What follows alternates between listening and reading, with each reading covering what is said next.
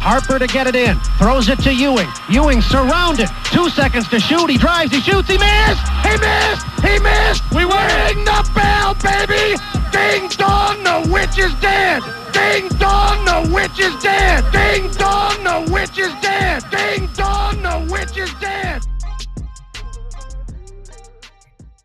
Καλησπέρα σε όλους τους ακροατές του Underpod Podcast. Ε, είμαστε σήμερα εδώ με την αγαπημένη σας παρέα, το Θοδωρή και το Βασίλη. Καλησπέρα. Καλησπέρα. Να συζητήσουμε για το τι είδαμε στις σειρές των ημιτελικών ε, Ανατολής και Δύσης στα play-off. Ε, γράφουμε ενώ έχουν ολοκληρωθεί όλες τις σειρές. Νομίζω ήταν αρκετά διασκεδαστική και αμφίροπη ε, τουλάχιστον στις δύο από τις τέσσερις σειρές είδαμε και δύο Game 7 ε, η ημιτελική ε, και αν δεν έχετε κάποιο γενικό σχόλιο μπορούμε να προχωρήσουμε και σε μία-μία τις σειρές.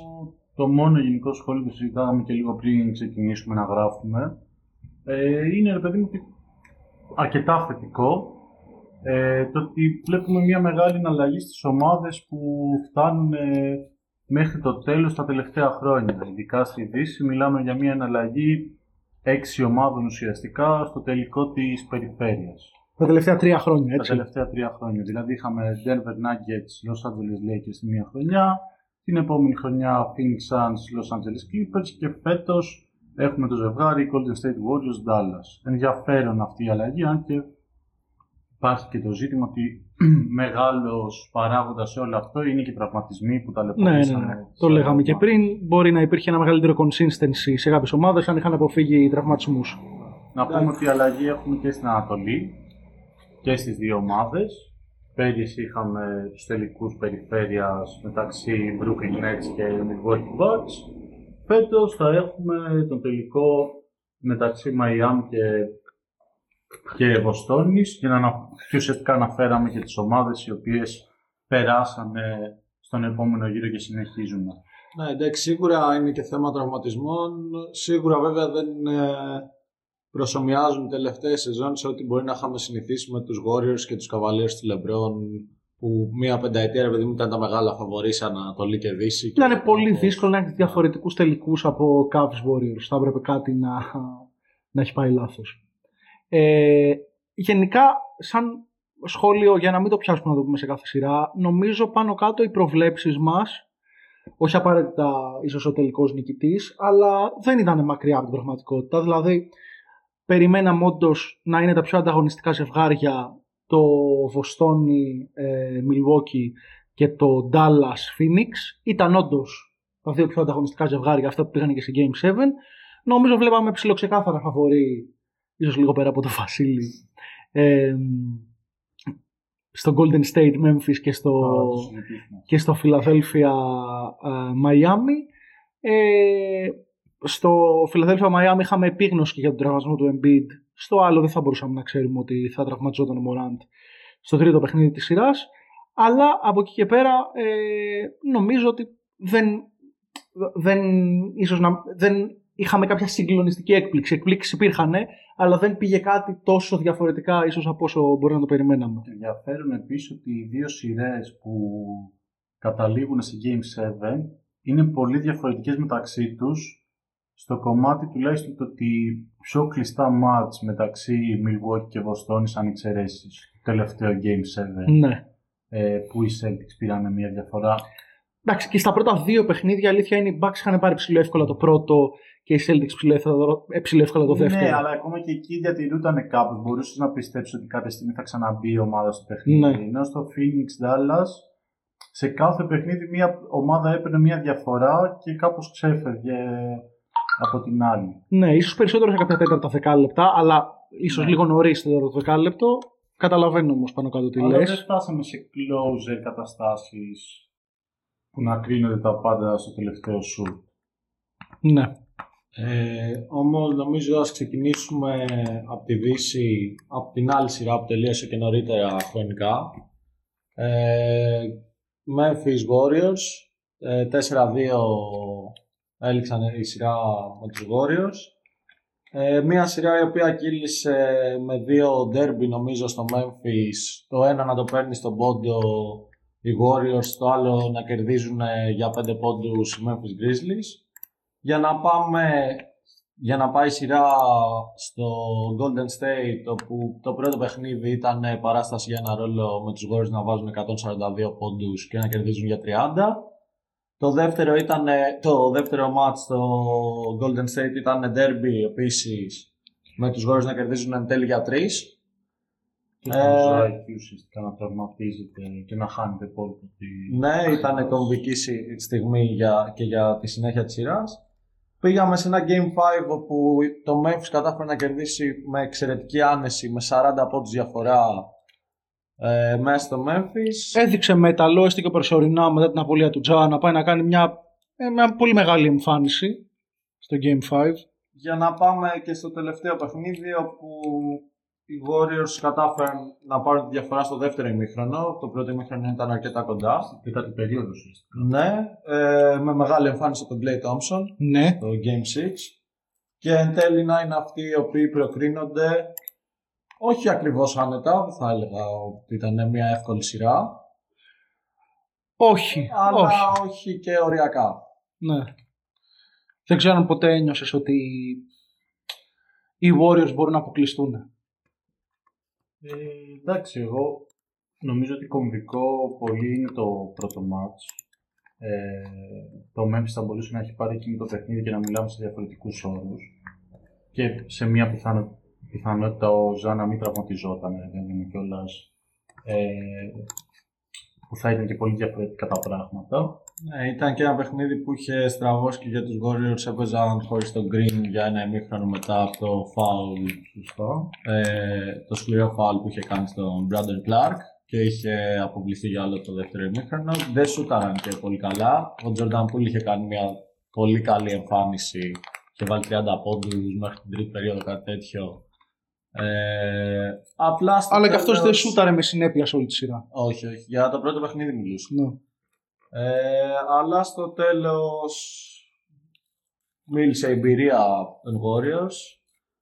Έπαιξε ο Κάρι μια πολύ καλή άμυνα στο Μωράντ. Έβαλε ο Klay το κρίσιμο τρίποντο. Έχασε μετά τις βολές και πήγε πάλι στον πόντο βέβαια. Αλλά νομίζω για λόγους εμπειρίας περισσότερο φάνηκε ότι στις close καταστάσεις οι Warriors ήταν πιο έτοιμοι από την νεανική ομάδα του Memphis και γι' αυτό νομίζω ότι κάπως όταν έβλεπες τη σειρά έλεγες ότι θα περάσουν οι Warriors. Να πούμε βέβαια εντάξει ότι αυτό που ανέφερε και ο Βασίλης πριν, ο τραυματισμός του Μωράντο, ο οποίος μέχρι να τραυματιστεί είχε κάνει μια εκπληκτική σειρά. Δεν μπορούσαν να το μαρκάρουν. Είχε 38,5 πόντους μέσω όρος στο παιχνίδι που έπαιξε. Ε, ναι. Εγώ περισσότερο πάντως θα έβαζα την απειρία κάπως του Memphis, όχι τόσο στις close καταστάσεις, τις οποίες νομίζω ρε παιδί μου ότι αν εξαιρέσεις το πρώτο match με τους Warriors που ο Ζα παίρνει μια λάθος επιλογή κιόλας, όχι μόνο είναι κακό τελείωμα ε, και το κάνει σε δύο φάσεις στην πραγματικότητα. Ε, και εντάξει, ειδικά στη τελευταία φάση που απλά πέφτει πάνω σε τρεις αμυντικούς για να προσπαθώντας να βάλει το lay-up, το οποίο είναι ένα πάρα πολύ δύσκολο σου και ενώ είχε ανοιχτές πάσες. Βέβαια, σε παίξεις εντάξει, δεν πιστεύεις και τρομερό, αλλά μέχρι εκείνη τη στιγμή, ας πούμε, ο Μπράντον Clark που, ήταν, που θα μπορούσε να πάρει την επίθεση με float ήταν αρκετά καλός. Αλλά οκ, okay, αντιλαμβάνομαι τη δυσκολία του να πεις ότι παίρνει το τελευταίο σουτ της ομάδας μου ο Brandon Clarke.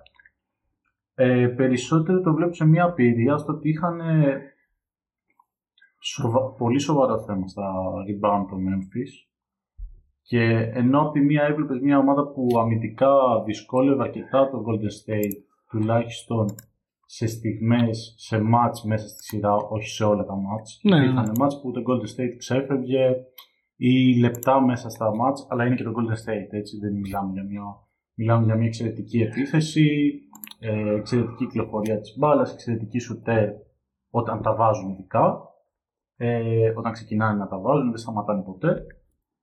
Αλλά είχαν ένα τρομερό θέμα στο rebound και τη στιγμή που προσπάθησαν να το φτιάξουν βάζοντας στο rotation ουσιαστικά το Steven Adams είναι και η στιγμή πάνω κάτω που τραυματίζεται ο Ζα και εκεί πέρα νομίζω είχαμε και μια εξαιρετική κίνηση από τον Steve Kerr, okay, δεν ήταν ότι ήταν πάρα πολύ δύσκολο να τη σκεφτείς. Ναι, ναι, ναι. Αλλά ο οποίος βάζει στο rotation ουσιαστικά τον Looney Πιο έντονα, ειδικά στο τελευταίο παιχνίδι Ναι. ήταν κομβικός με 24, 24 θα είμαι καλά rebound. rebound, τα 12 από αυτά επιθετικά. Εκεί πέρα ουσιαστικά τέλειωσε το Golden State με 25 περισσότερα rebound το παιχνίδι. Ναι, ναι, ναι. Και μιλάμε για, μη- για ένα παιχνίδι που κρίθηκε ουσιαστικά στο τέταρτο δεκάλεπτο, γιατί μέχρι το τέλος του τρίτου δεκαλέπτου το Memphis ήταν μπροστά, ήταν ένα-δύο πόντους πίσω. Είναι εντάξει τρομακτική διαφορά στα rebound για ένα παιχνίδι win or go home. Εκεί πέρα φαίνεται και η απειρία, αλλά φαίνεται και το ότι το Memphis έχει όντως έντονο θέμα στα rebound και ειδικά από τον JJJ που ενώ σαν κορμί σου βγάζει ότι οκ, θα μπορούσε να είναι ένας πολύ καλός rebounder. Σε σχέση με το μέγεθός του δεν Ναι. είναι. Ε, το Memphis εντάξει, είναι μια. Στη regular season ήταν μια ίσως η καλύτερη ομάδα σε, σε rebound percentage στη λίγα. Δηλαδή δεν είναι ένα ακριβώς συνολικό θέμα του οργανισμού, έτσι. Απλά σε πολύ μεγάλο βαθμό η ικανότητα αυτή προέκυπτε από τον Steven Adams, ο οποίος έχασε τρία μάτς της σειράς, τέσσερα μάτς της σειράς σχεδόν. Ναι, απλά στο τελευταίο μάτς ε, με τον Steven Adams μέσα Ακόμα και με τον Steven Adams μέσα, ναι. Απλά είχαμε τη μεγάλη... Εγώ δεν ξέρω αν αυτό θα κάτι που θα συνέβαινε και σε διάρκεια αγώνων, κατάλαβα. συμφωνώ, εγώ το βάζω περισσότερο στο κομμάτι της απειρίας κιόλας, ότι φάνηκε λίγο και σε κάποια σημεία να, να τους παίρνει προς τα κάτω το ότι είμαστε στα play-off, ε, Ναι. να παίζουμε τον Golden State και δεν μπορούμε να ηρεμήσουμε. και να δούμε Συγκέντρωση, κάποια να, πράγματα. γίνουν, ε, συνέ- ναι, ναι. να υπάρχει συνέπεια στα box out κτλ. Να πούμε για το Memphis ότι τελείωσε μια εξαιρετική σεζόν. Δεν ξέρω αν το περίμενε κανείς πριν την έναρξη σεζόν ότι θα είχαν ούτε αυτή τη regular ούτε αυτή την πορεία στα playoff που ήταν αξιοπρεπέστατη. Ε, και μιλάμε για μια ομάδα με πάρα πολύ νεανικό κορμό. Εννοείται. Ε, όλοι οι παίχτες του κορμού είναι 23, μέχρι 23-24, Ζά είναι 22, ο Τζάρετ Τζάξον είναι 22. Γενικά μια ομάδα με πολύ μέλλον. Και που δεν φοβήθηκε να πω να βάλει στο rotation το play-off ακόμα και τον Ζάι Williams που εντάξει είναι Είναι rookie, είναι ακόμα Ναι, άχουρο ναι. πολύ σωματικά. Και εντάξει, και με- ειδικά με τον Golden State είχε και θέματα. Σοβαρά ε, δημιουργούσε προβλήματα στην ομάδα παρόλο που υπήρχε και ματς που επιθετικά ήταν αρκετά καλός. Πάντως, ακριβώς επειδή το Golden State, το, το, οι Grizzlies συγγνώμη, είναι μια ομάδα που, που στοχεύουν στο μέλλον, θα κάνει πολύ καλό στην εξέλιξη του, του Zaire Williams Ναι, ναι. το να έχει πάρει playoff time. Ε, επίσης είναι πολύ θετικό ότι το Memphis έχει assets, δηλαδή έχει και νέους παίχτες που δεν είναι απαραίτητο όλοι αυτοί να είναι κομμάτι της επόμενης μέρας της ομάδας. Έχει τα picks του, δηλαδή έχει καλό setup ώστε άμα κάποιος ε, star της λίγκας που μπορεί να συνδυαστεί, να συνδυαστεί το παιχνίδι του με αυτό του Jam Morant γίνει available, να τον διεκδικήσει. DeAndre Ayton είναι μια, ένας παίχτης που συζητάγαμε πριν ε, ανοίξουμε το μικρόφωνο, ρε παιδί μου. Ο DeAndre Ayton θα συζητήσουμε μετά τι έγινε σχετικά με το Ναι, Phoenix. ναι, ναι. Υπάρχει πάντως κουβέντα μεγάλη ε, για το μέλλον του. Σε οποιαδήποτε ομάδα με ένα lead guard επίπεδου Ja Morant, ο Ayton θα μπορούσε να είναι ένας πολύ καλός complementary offensive και defensive star. Ε, από εκεί και ύστερα, νομίζω για τη σειρά αυτή, ε, όχι κάπως πρέπει να το σχολιάσουμε με αρνητικό τρόπο, αλλά έπαιξε ρόλο το drop-off που είχε στην απόδοσή του, η πτώση που είχε στην απόδοσή του σε σχέση με την προηγούμενη σειρά των playoff, ο Desmond Bain. Δεν ήταν ε, ε, επουδενή ε, κακός, έτσι, ούτε, ούτε ιδιαίτερα άστοχος ήταν. Δηλαδή, τελείωσε τη σειρά μισό λεπτό για να μην κάνω λάθος με 14 πόντους μέσω όρο από τους 23, αρκετά πιο χαμηλά, έτσι. 44% field goal percentage, 48,5% τρίποντο, πολύ καλό δηλαδή. Αλλά η μεγάλη διαφορά είναι το πόσες λιγότερες προσπάθειες έπαιρνε από, τρί, από, το, από, τους, από το τρίποντο. Λέω, Desmond Bain έπαιρνε κατά μέσο όρο στη σειρά με το Golden State ε, 5,5 τρίποντα ανά παιχνίδι. Στην προηγούμενη σειρά με τη Μινεσότα έπαιρνε 9. Βέβαια, να πούμε ότι σε αυτό παίζει και μια διαφορά η άνοδο στην απόδοση του Μωράν. Ο οποίος Ναι. δεν ήταν, το είχαμε σχολιάσει και στο προηγούμενο επεισόδιο, σε πο- αρκετά παιχνίδια της σειράς με τη Μινεσότα δεν ήταν τόσο καλός, δεν έπαιρνε τόσες προσπάθειες κτλ. Και σε αυτή τη σειρά έκανε τα τρία μάτς που έπαιξε, ε, ήταν one man show. Σωστό, σωστό. Απλά για να μπορούσαν να αποκλείσουν ε, το Golden State θα έπρεπε και οι δύο, δηλαδή και ο Μωράντ Ναι. να πιάσει το peak του και ο Bane να συνεχίσει στην απόδοση που είχε ε, με τη Μινεσότα. Ναι, εντάξει, εγώ θα βάλω και το JJJ όχι τόσο επειδή είχαμε δει μια πολύ καλύτερη εικόνα στη regular season, αλλά γιατί υπήρχε ένα ματς ε, της σειράς που έκανε εξωπραγματικά πράγματα, Το πρώτο. ναι, ε, το οποίο δεν θα συνεχιζόταν, δεν συνεχίστηκε ουσιαστικά συνολικά. Ε, νομίζω ότι έχει ένα ενδιαφέρον το ότι είχαμε μια τρομακτική απόδοση σε αυτό το match και στις επόμενες δεν ήταν καλός. Όχι, όχι, ήταν κακός. Τελείωσε τη σειρά με κάτω από 37% field goal percentage, ενώ σούτερε 38,5% τρίποντο. Δηλαδή η απόδοσή του μέσα στη ρακέτα για ένα κορμί όπως αυτό του Triple J ήταν κακή. Ε, και ενώ αμυντικά μπορεί πάντα να δίνει πράγματα, ε, για να μπορεί να είναι δεύτερος παίχτης σε μια ομάδα, έτσι, γιατί έπαιρνε και δεύτερα- τα δεύτερα περισσότερα shoot στη διάρκεια της σειράς μετά το Jam Morant ανά παιχνίδι, έπρεπε να είναι και πιο, και πιο εύστοχος. Ε, πέρα από το κομμάτι του rebounding για το οποίο, για το οποίο αναφερθήκαμε, δηλαδή ε, τα 6,3 rebound ανά παιχνίδι για ένα τέτοιο κορμί, περίμενες κάτι καλύτερο. Ε, εμένα μου κάνει λίγο κάπως, δεν μου κάνει εντύπωση γιατί το βλέπεις αυτό στα παιχνίδια, ότι για παράδειγμα ο Jaren Jackson Jr. έπαιρνε 15,8 σούτ ένα παιχνίδι, ο Dylan Brooks έπαιρνε 15,2 σούτ ένα παιχνίδι και ο Desmond Bain έπαιρνε μόνο 10,5 σούτ ένα παιχνίδι. Νομίζω εκεί θα έπρεπε και ο, και ο, Jenkins. και ο Jenkins να καλεί plays τα οποία να στοχεύουν περισσότερο σε αυτόν. Εντάξει, έκανε καλή δουλειά σχετικά και το Golden State πάνω του στα, στα close out, στο να μπορεί να, να βρει τέλος πάντων δεύτερο επιθετικό πόλο εκεί. Αλλά νομίζω είναι κάτι το οποίο θα έπρεπε να έχει δουλέψει κάπως καλύτερα το, το Memphis μέσα στα παιχνίδια. Ε, να περάσουμε όμως και λίγο για το Golden Ναι, State, ναι, γιατί κατά ναι. βάση συζητήσαμε για τον ετημένο και καλά κάναμε. Άλλαξε καθόλου τις σκέψεις σας και τις εκτιμήσεις σας για το Golden State αυτή η σειρά; Γιατί προσωπικά τη δική μου την άλλαξε. Κοίταξε, δεν ξέρω πώς το εννοείς. Εγώ γενικά και πριν από τη σειρά είχα μία άποψη, βέβαια εντάξει, τότε έλεγα ότι το Phoenix θα περάσει και σχετικά εύκολα τον Dallas. Καταλάβατε. Αλλά εγώ θεωρούσα ότι οι Warriors δεν θα μπορούσαν να φτάσουν στους τελικούς ε, ε, των play-off. Η συγκεκριμένη σειρά μάλλον την ενίσχυσε και λίγο αυτή την άποψη σε μένα. Δηλαδή θεωρώ ότι έδειξαν αρκετά ότι ενώ στη- στις μέρες τους που ήταν καλά έλεγες ok, θυμίζει καλό Golden State, είναι, είναι πολύ όμορφο αυτό που βλέπω, μπορεί να φτάσει μπροστά η ομάδα. Στις κακές μέρες τους και οι κακές μέρες τους δεν ήταν μία, ήταν αρκετές. Έλεγες ότι εντάξει, υπάρχει ταβάνι. Μμ. Και να πούμε κιόλας ότι α, πρέπει να βάλουμε και σε ένα στοιχείο ότι παίζαμε μια άπειρη ομάδα. Δηλαδή, για μένα το στοιχείο του ότι ο Λούνι πήρε 24 rebound και 12 από αυτά επιθετικά σε, μια, σε ένα παιχνίδι που ήταν win or go home για την αντίπαλη ομάδα, δεν πιστεύω ότι θα γίνει με τον Dallas τώρα. Ναι, ναι, ναι, ναι, ναι. Δεν νομίζω ότι θα τους χαριστούν τέτοια, τρα- τέτοια παιχνίδια στην επόμενη σειρά. Ε, ο- οπότε ναι, εντάξει, βέβαια αυτό είναι και ένα στοιχείο που μπορούμε να το συζητήσουμε λίγο πιο πολύ μετά αφού μιλήσουμε και για την άλλη σειρά για, το, για τη συνθήκη μεταξύ των δύο ομάδων Dallas και Warriors, αλλά ναι, για μένα είναι φαβορή τον Dallas πλέον. Ε, να πω και εγώ πριν πει στην αρχική σου Πες, σκέψη. πες. Ε, εγώ πιστεύω ότι φάνηκαν κάποια προβλήματα τα οποία είχαμε ψηλά αναγνωρίσει και στη σειρά με τους Nuggets σε σχέση με την άμυνα αυτό το βάλω εγώ. Δηλαδή στο ΖΑ δεν είχαν απάντηση. Δηλαδή ειδικά στην closing 5 πεντάδα τους δεν υπήρχε guard να τον μαρκάρει και φάνηκε αυτό και όσο ήταν υγιής ότι ο Payton είχε πάρει πολλά λεπτά στις τελευταίες περιόδους ακριβώς για να υπάρχει ένα guard να μπορεί να μαρκάρει τον αντίπαλο star. Ε, και θα είναι θέμα και με τον Doncic αυτό. Ε, εντάξει, θα πω μετά τι πιστεύω για το ματσάρισμα. Ε, να δώσουμε και ένα credit στο Memphis βέβαια. Και το άλλο είναι ότι δεν σουτάρουν πολύ καλά.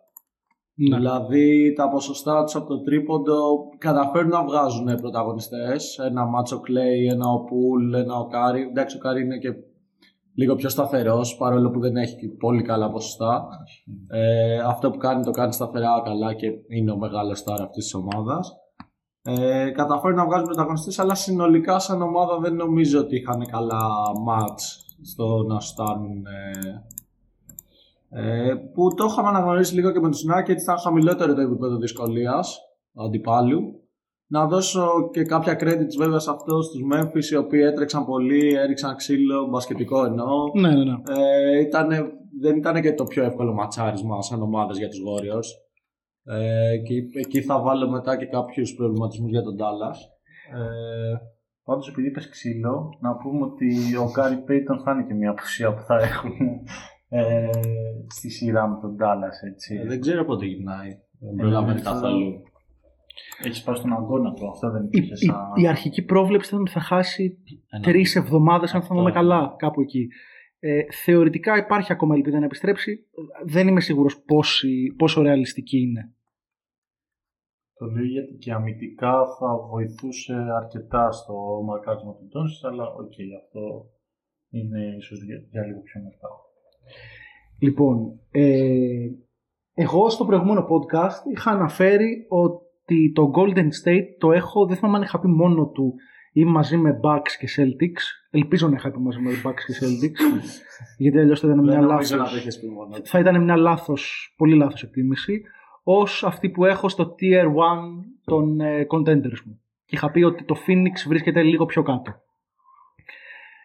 Αυτή τη στιγμή, αν με ρωτάγατε, το Golden State θεωρώ ότι έχει κάποια προβλήματα τα οποία ε, θεωρώ δύσκολο να τα υπερβεί για να μπορέσω να ξανακάνω μια τέτοια εκτίμηση. Δηλαδή, νομίζω ότι ήταν αρκετά λάθος η εκτίμηση αυτή.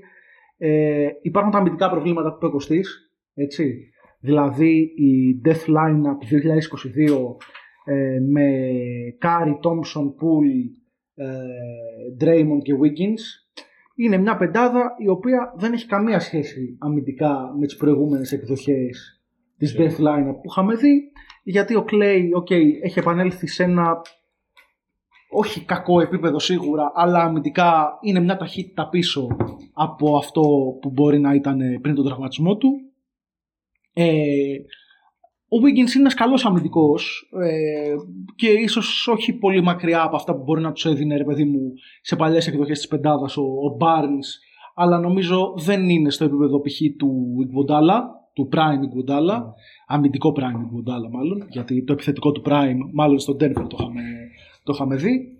Ε, ο Jordan Poole δεν είναι κάκιστος αμυντικός, αλλά σίγουρα είναι μια, ένας παίκτης που μπορεί να χτυπήσουν οι αντίπελες ομάδες και λόγω του μεγέθους του, της δύναμής του κτλ. Και ο, ο Draymond, ε, ενώ παραμένει εξαιρετικός, εγώ επιμένω ότι δεν ξέρω κατά πόσο έχει επανέλθει στα επίπεδα άμυνας που έπαιζε τη φετινή σεζόν πριν τον, ε, πριν τον τραυματισμό του. Ε, από εκεί και ύστερα, νομίζω ότι υπάρχουν και κάποια επιθετικά προβλήματα σχέση με τον Golden State. Δηλαδή, δεν ξέρω πόσοι θα το έχουν εικόνα, αλλά βλέπω αυτή τη στιγμή βάσει τα στατιστικά του Cleaning the Glass, που είναι μάλλον το καλύτερο site για να βλέπεις έτσι στατιστικά, γιατί φιλτράρουν το garbage time ε, κτλ. Ε, το Golden State από τις 8 ομάδες που βρέθηκαν στον δεύτερο γύρο των playoff είναι η πρώτη τελευταία μετά το Milwaukee ε, σε points per play στις 5 εναντίον 5 επιθέσεις, στις half-court επιθέσεις, έτσι. Δεν μετράμε αντεπιθέσεις κτλ. Ε, με μόλις 89,5 πόντους ανά, ανά 100 κατοχές ε, στο μεσογείπεδο. Δεν είναι ένας καλός αριθμός όταν είσαι το Golden State και υποτίθεται ότι η, η half-court επίθεσή σου πρέπει να είναι elite. Ε, συμφωνώ με αυτό που είπε ο Κωστής, δεν ήταν καλό ματσάρισμα για το Golden State το Memphis, γιατί είναι μια, μια ομάδα όπου η αμυντική της, το αμυντικό της όπλο είναι η άμυνα της μακριά από την μπάλα. Είναι καλή στο να μαρκάρει τα passing lanes, να κάνει καλά close outs, ε, και από τη στιγμή που το παιχνίδι των Warriors δεν είναι τόσο pick and roll heavy, αλλά βασίζεται πάρα πολύ Όμως, ε, στο motion, στη, στη motion επίθεση, ε, το ματσάρισμα του, του στυλ άμυνας του Memphis με το στυλ επίθεσης του Golden State δεν ήταν το ιδανικό για το Golden State. Αυτό στο οποίο έχουν εκπληκτικό ε, νούμερο ε, πόντων ανά 100 κατοχές στο Golden State στη σειρά με το, ε, στη σειρά με το Memphis ήταν τα putbacks. Ήταν δηλαδή το πόσο συχνά μπορούσαν να βάζουν πόντους δεύτερης ευκαιρίας μετά από χαμένο shoot τους ε, απεικονίζει αυτό που ζητάγαμε πριν σε σχέση με το, με το rebound, το θέμα του rebound που είχε το Memphis κτλ. Ναι, καταλάβουμε, ήταν δεύτερη και από τι 8 ομάδες που ήταν στους τελικού περιφερειών στα επιθετικά rebound και αντίστοιχα δεύτερη στα αμυντικά rebound. Ναι, ναι, ναι. Πίσω μόνο από το, από, από το Miami, αν θυμάμαι καλά. Ε, το οποίο περισσότερο είναι θέμα του Memphis παρά ικανότητα των Warriors στα Ναι, σίγουρα, σίγουρα. Ε, εγώ θα πω ότι είπε ο Κωστής ότι ο Στεφκάρη δεν ήταν ιδιαίτερα άστοχος. Ε, δεν ισχύει. Ήταν ιδιαίτερα άστοχος ο Στεφκάρη. Δηλαδή στη σειρά είχε 32,9%. Α, δεν ήταν ιδιαίτερα εύστοχος, sorry. Απλά ναι. ήταν πιο σταθερός στην απόδοσή του σε σχέση με τους άλλους που μπορεί να κάνουν ένα πάρα πολύ καλό μάτς και ένα κάκιστο ίσως.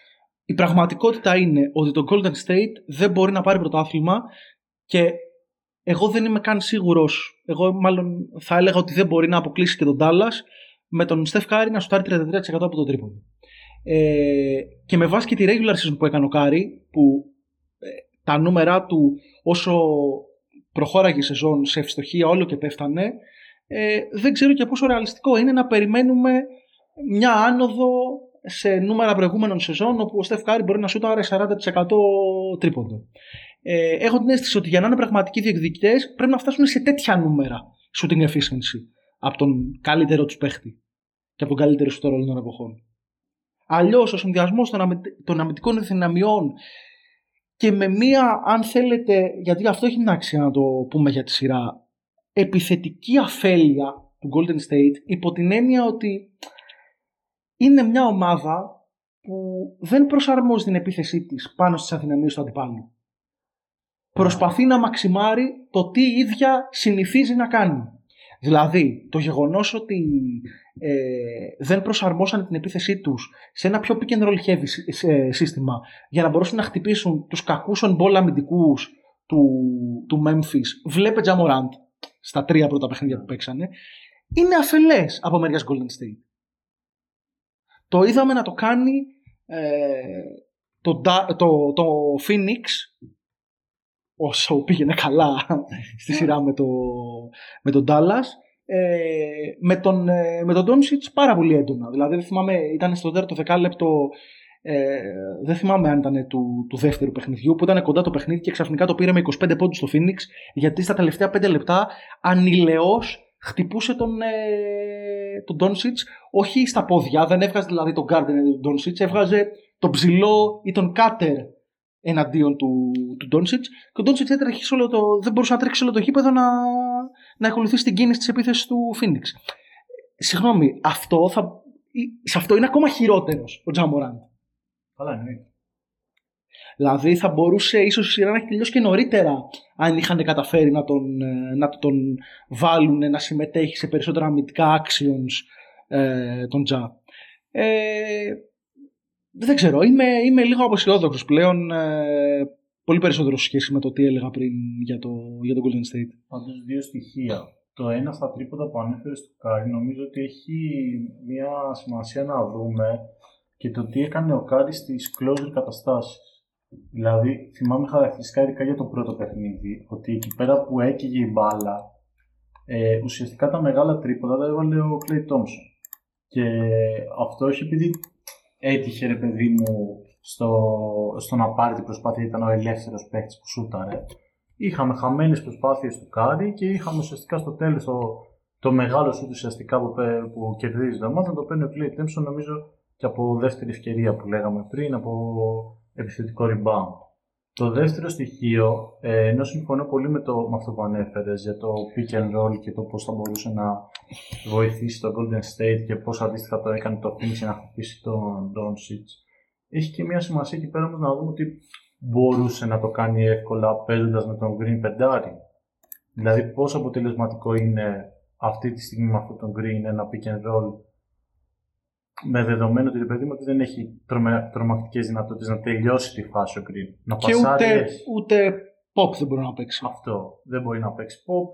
είναι και μια τέτοια κατάσταση. Εντάξει, όταν παίζει pick and roll με τον, ε, με τον Draymond, τον χρησιμοποιείς στο short roll, να δημιουργήσει από εκεί, να βρει την έξτρα πάσα στον ελεύθερο σουτέρ κτλ. Εννοείται, απλά λέω ότι ξέροντάς το αυτό μια ομάδα, το κατά πόσο μπορεί να το αντιμετωπίσει σχετικά πιο εύκολα από το τι θα μπορούσε να κάνει ας πούμε, τον Dallas ε, απέναντι σε Οκ. μια pick and roll επίθεση Paul Ayton ή Booker Aiton. Το καταλαβαίνω, πάντως στην peak εκδοχή των Warriors που είχαμε δει τα προηγούμενα χρόνια, όλοι ξέραν ότι αυτό μπορεί να κάνουν οι Warriors και κανείς δεν Ναι. μπορούσε να το σταματήσει. Δηλαδή, είναι άλλο να ξέρεις τι θα τρέξει ο αντίπαλος και άλλο να είσαι σίγουρος ότι μπορεί να το σταματήσεις.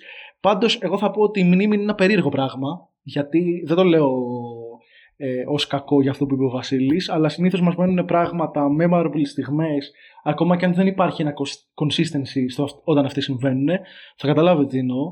Ο καλύτερος, έχω βάλει μόνο τα τέταρτα δεκάλεπτα στη σειρά με το Memphis, ο Στεφ Κάρι έβαζε 1,8 στα 4 τρίποντα, 45% τρίποντο είχε στα τέταρτα δεκάλεπτα. Αντίθετα, ο Clay Thompson είχε σούταρε 31%. 30,8 συγκεκριμένα, 0,8 στα 2,6. Κάποιες φάσεις σου μένουν, Ναι, ναι, ναι. αλλά το τι συμβαίνει συνολικά είναι λίγο πιο σύνθετο να το θυμηθείς. Έχουμε κάτι άλλο να πούμε για αυτή τη σειρά; Ε, όχι, νομίζω μπορούμε να περάσουμε στο Phoenix Mavericks Ναι, και να πούμε μετά κάποια πράγματα και για- για το ματσάρισμα στους τελικούς. και για το ματσάρισμα. Δεν μας είπε, θα πω εγώ για το Memphis τίποτα, ο Βασίλης ό,τι αφορά τον Dylan Brooks, ο οποίος έκανε σούταρε 31% field goal percentage. Πήρε κάποια ακραία σούτ, ειδικά όσο έλειπε ο Τζα, ο Dylan Brooks οργίασε. Έκανε και καλό παιχνίδι, αλλά νομίζω το. Δεν δεν ήταν μόνο όταν έλειπε ο Ζάπα. Δηλαδή, Μπο- Όταν έλειπε από το παρκέ, δηλαδή μπορεί να μην ήταν και στην ίδια πεντάδα, κατάλαβες, όχι μόνο όταν έλειπε λόγω Ναι. τραυματισμού. δεν παιδί, εντάξει, το περίεργο με τον Dylan Brooks είναι το αναφέρουμε και όχι μόνο φέτος. Όχι, όχι. Ο Dylan Brooks είναι συζήτηση σε αυτό το podcast. Χρονιά. Εγώ έχω ένα ρε παιδί μου ότι εντάξει, δεν ξέρω, κάποια στιγμή νομίζω ότι είναι και λίγο δικό του θέμα. Δηλαδή δεν μπορώ να το ρίξω ακριβώς στο Jenkins. Δηλαδή, Όχι, όχι, όχι, εντάξει, δεν είναι. Νομίζω ότι ο Dylan Brooks του λες: Ρε αγόρι μου, σε παρακαλώ, ξέρω εγώ. Παίζει να τον πιάνει ο, ο Jenkins, ξέρω εγώ, στο πάγκο. Να του λέει: Σε παρακαλώ, μην το κάνεις αυτό το πράγμα. Δεν μπορώ να σε βγάλω. Αλλά μην το κάνεις. Και λέω: Δεν μπορώ να σε βγάλω γιατί είναι ένας παίκτης ο οποίος αμυντικά. Είναι ο καλύτερος on-ball αμυντικός στο Memphis. Ναι, και ειδικά όταν παίζεις με το Golden State, Εννοείται, εννοείται. είναι Και- πολύ δύσκολο να πεις θα δώσω λιγότερα λεπτά. Και ειδικά το λέω αυτό γιατί άμα δεις και το net rating τι περισσότερες φορές που παίζει ο Dylan Brooks, ενώ κάνει αυτά που κάνει στην επίθεση, Δεν είναι κακό. έχει θετικό αντίκτυπο συνολικά στην ομάδα. Ε, ειδικά όταν συνυπάρχει με τον Ja Morant, άρα αναγκαστικά στην επίθεση πρέπει να Ναι. είναι πιο φειδωλός. Ναι, ναι, ναι. Είναι ένας πολύ αποτελεσματικός ε, μπασκετμπολίστας. Ακριβώς αυτό. Στο ρόλο τον οποίο. Εκεί που τραυματίζεται ειδικά ο Ja Morant, μετά ο Dylan Brooks είναι. Οκ, παίρνω την μπάλα εγώ. Αφήστε με. 31,6% field goal percentage. Δεν. Εντάξει. Πάμε παρακάτω. Ε, ωραία είναι και να περάσουμε στη σειρά των Dallas Mavericks με τους Phoenix Suns. Μία σειρά που όπως είπε ο Βασίλης και στην αρχή κάπως τα παιχνίδια ε, δεν ήταν τόσο derby, τουλάχιστον δεν έφτασαν σε closer καταστάσεις στα τελε, στις τελευταίες κατοχές και ήταν μια σειρά έδρας μέχρι και το Game 7. Δηλαδή τα πρώτα δύο παιχνίδια στο Phoenix τα πήρε το Phoenix, τα επόμενα δύο τα πήραν οι Dallas. Άνετη επικράτηση στο Game 5 των Suns, άνετη επικράτηση στο Game 6 των Dallas για να έρθει το χθεσινό Game 7 που περιμέναμε να δούμε με αγωνία ένα Game 7 το οποίο ήταν, ε, κατέβηκε μια ομάδα στο γήπεδο. Περιμέναμε να δούμε δύο ομάδες NBA και είδαμε μια ομάδα NBA και μια ομάδα. Όχι EuroLeague. Eurocup. Eurocup. Ούτε καν Basketball Champions League. Ήταν ένα πάρα πολύ περίεργο παιχνίδι. Ε, γιατί δε- δεν είχε καμία σχέση και με το τι είχαμε δει μέχρι τώρα στη σειρά. Ε, τα, δηλαδή μετά τα... Ναι, ακόμα Τα- και στο Game 6 που το πήραν μετά οι Dallas δεν ήταν αυτή η εικόνα. Όχι, όχι, καμία σχέση, καμία σχέση. Δεν συζητάω καν για τα πρώτα δύο παιχνίδια που όποιος τα δεν θεώρησε ότι η σειρά θα τελειώσει μάλλον σχετικά... ίσως σχετικά εύκολα, ρε παιδί μου, υπέρ του, υπέρ του Phoenix. Δηλαδή, φαινόταν ότι έχουν βρει τρόπο και κάπως να τους περιορίσουν πίσω, αλλά και μπροστά να χτυπήσουν τις αμυντικές αδυναμίες. Δεν θέλω να πω ακριβώς τις αμυντικές αδυναμίες, γιατί το Dallas είναι μια πραγματικά πολύ καλή άμυνα. Αλλά να, να τρέξουν τα σετ τους με, με, καλή, με, καλή, με αποδοτικό τρόπο. Ε, να πούμε ότι γράφουμε Δευτέρα. Χθες Κυριακή παίχτηκαν δύο Game 7. Θα συζητήσουμε το πρώτο αργότερα γιατί αφορά την Ανατολή. Ε, και τα δύο λήξαν κάπως εύκολα ε, υπέρ της μίας ομάδας αλλά συγγνώμη κιόλας, δεν είχε σχέση το ένα παιχνίδι με το άλλο. ε, το, το Phoenix έκανε ε, εγώ δεν το έχω ξαναδεί να, να παίζει τόσο άσχημα. Ε, συζητάγαμε ότι από το πρώτο δεκάλεπτο ε, οι επιθετικές κατοχές του Phoenix μοιάζανε ε, σου, καταλήγαν όλοι σχεδόν σε σούτ απελπισίας. Ήταν απίστευτη η υπομονή που δεν είχε το Phoenix στα, στα επιθετικά του σετ. Ε, ήταν όλες οι επιθέσεις σαν να τρέχει στα τελευταία 4 δευτερόλεπτα mm. ενός παιχνιδιού που πάει στην τελευταία κατοχή να βάλει και να δεν έχει time out για να καλέσει play, να βάλει την μπάλα στο καλάθι. Ήταν απίστευτο. Δηλαδή, έβλεπες τα πρώτα λεπτά του πρώτου δεκαλέπτου και να ρωτιώσουν μισό pick and roll έχει τρέξει αυτή η ομάδα. Ή απλά αλλάζουν δύο πάσει και παίρνουν ένα κακό τρίποντο.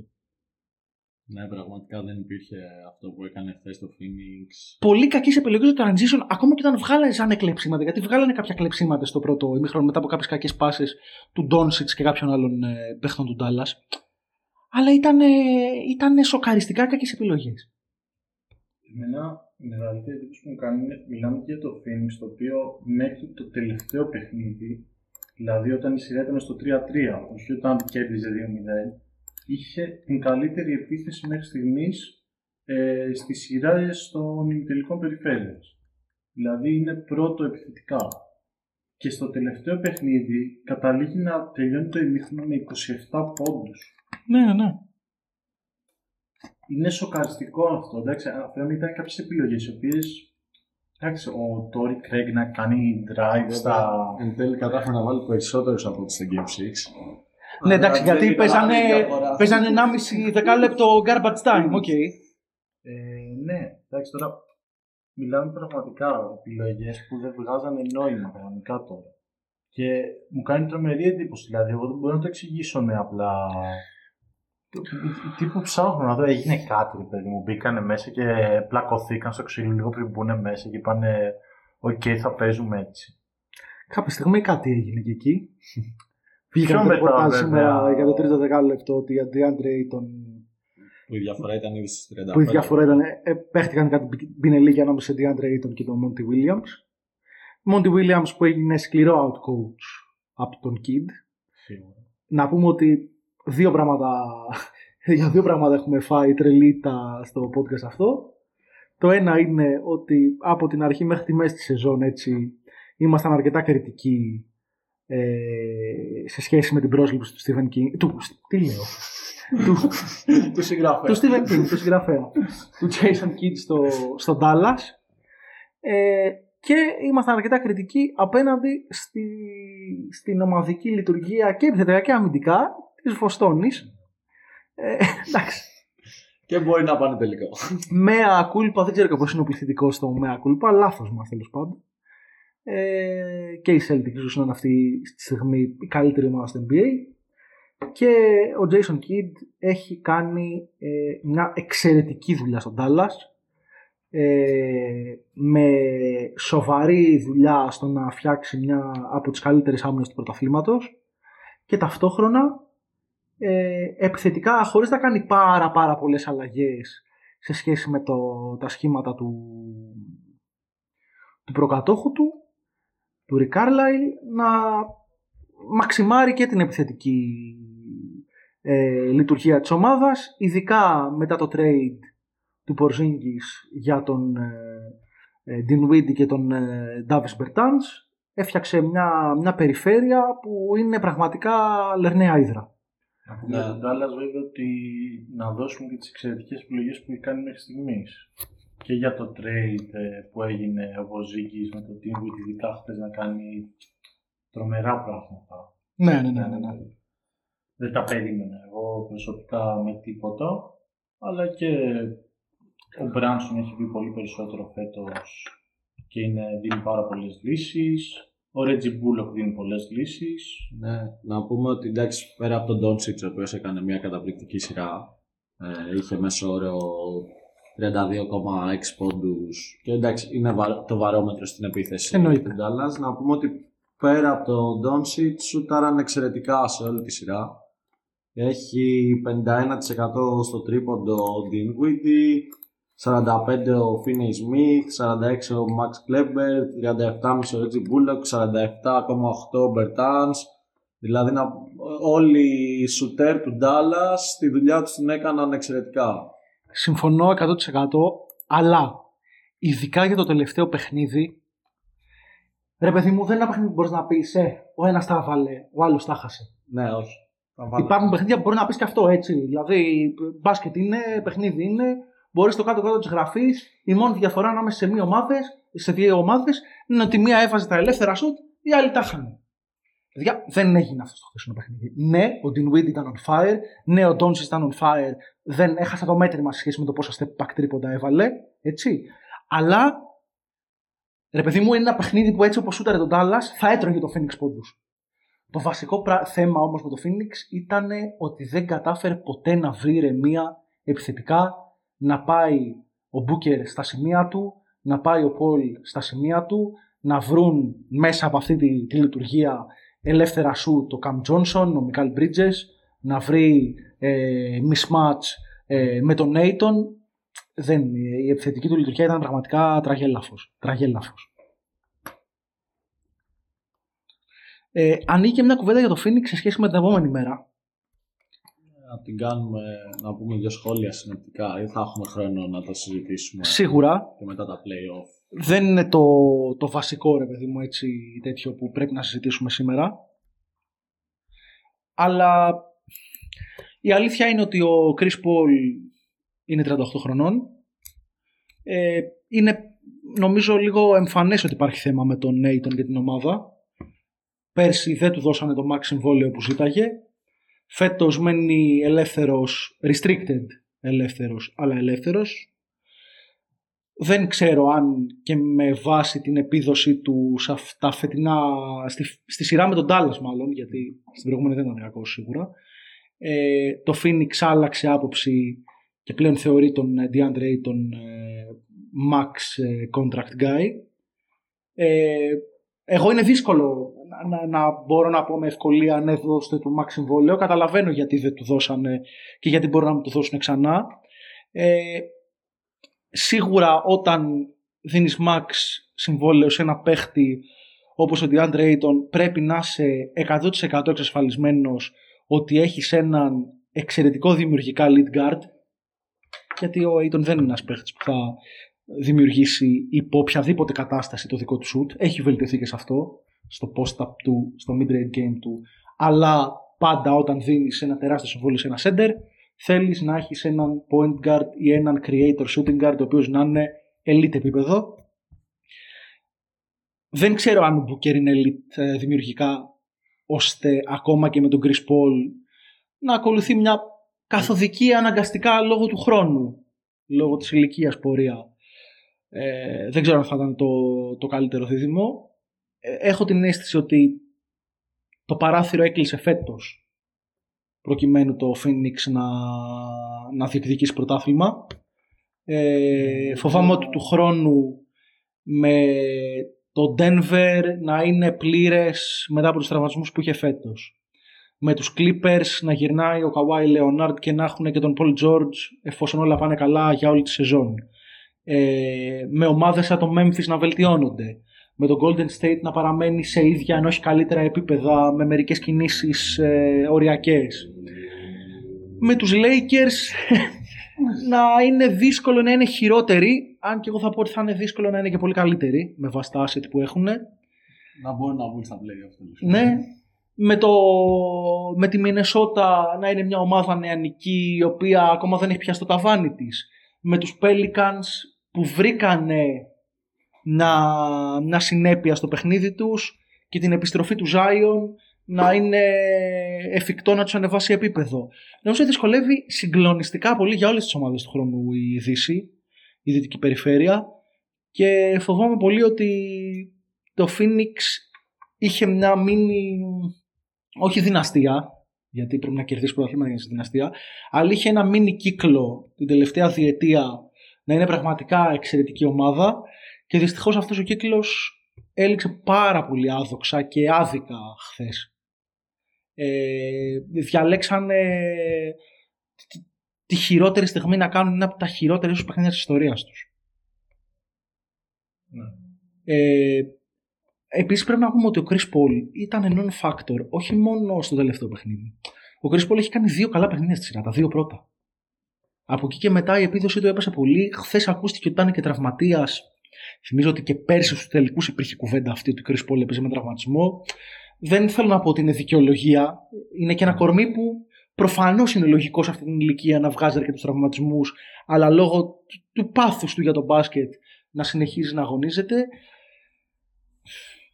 Αλλά θέλω να καταλήξω εκεί ότι δεν μπορώ να δω του χρόνου το Phoenix να είναι στα ίδια στάνταρ ε, με φέτος.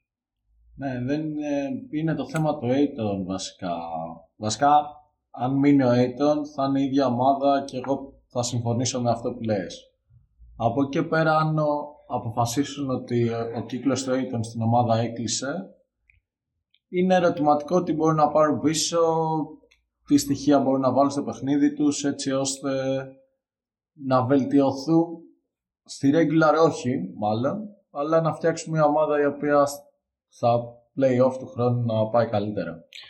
Ναι, νομίζω ότι πολλά βασίζονται στην απόδοση του Chris Paul. Δηλαδή, σε ό,τι αφορά τον Nathan που είπες, έχω τρεις ομάδες στο μυαλό μου που αν γινόταν διαθέσιμος με sign trade θα τον διεκδικούσαν. Η μία είναι το Memphis, το είπε ο Βασίλης, γιατί όπως είπαμε έχει έναν superstar guard θέλεις να συνδυάσεις έναν εφόσον μπορείς έναν star αν όχι superstar γιατί εντάξει δεν νομίζω ότι είναι superstar ο ε, center θα ήταν καλό για την ομάδα εφόσον ειδικά θα κρατούσε και τον JJJ ε, μετά από το trade αυτό.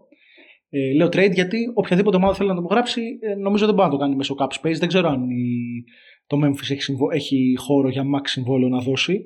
Αλλά η λογική λέει ότι θα, θα γινόταν facilitate κάποιο sign and trade. Μάλλον ναι.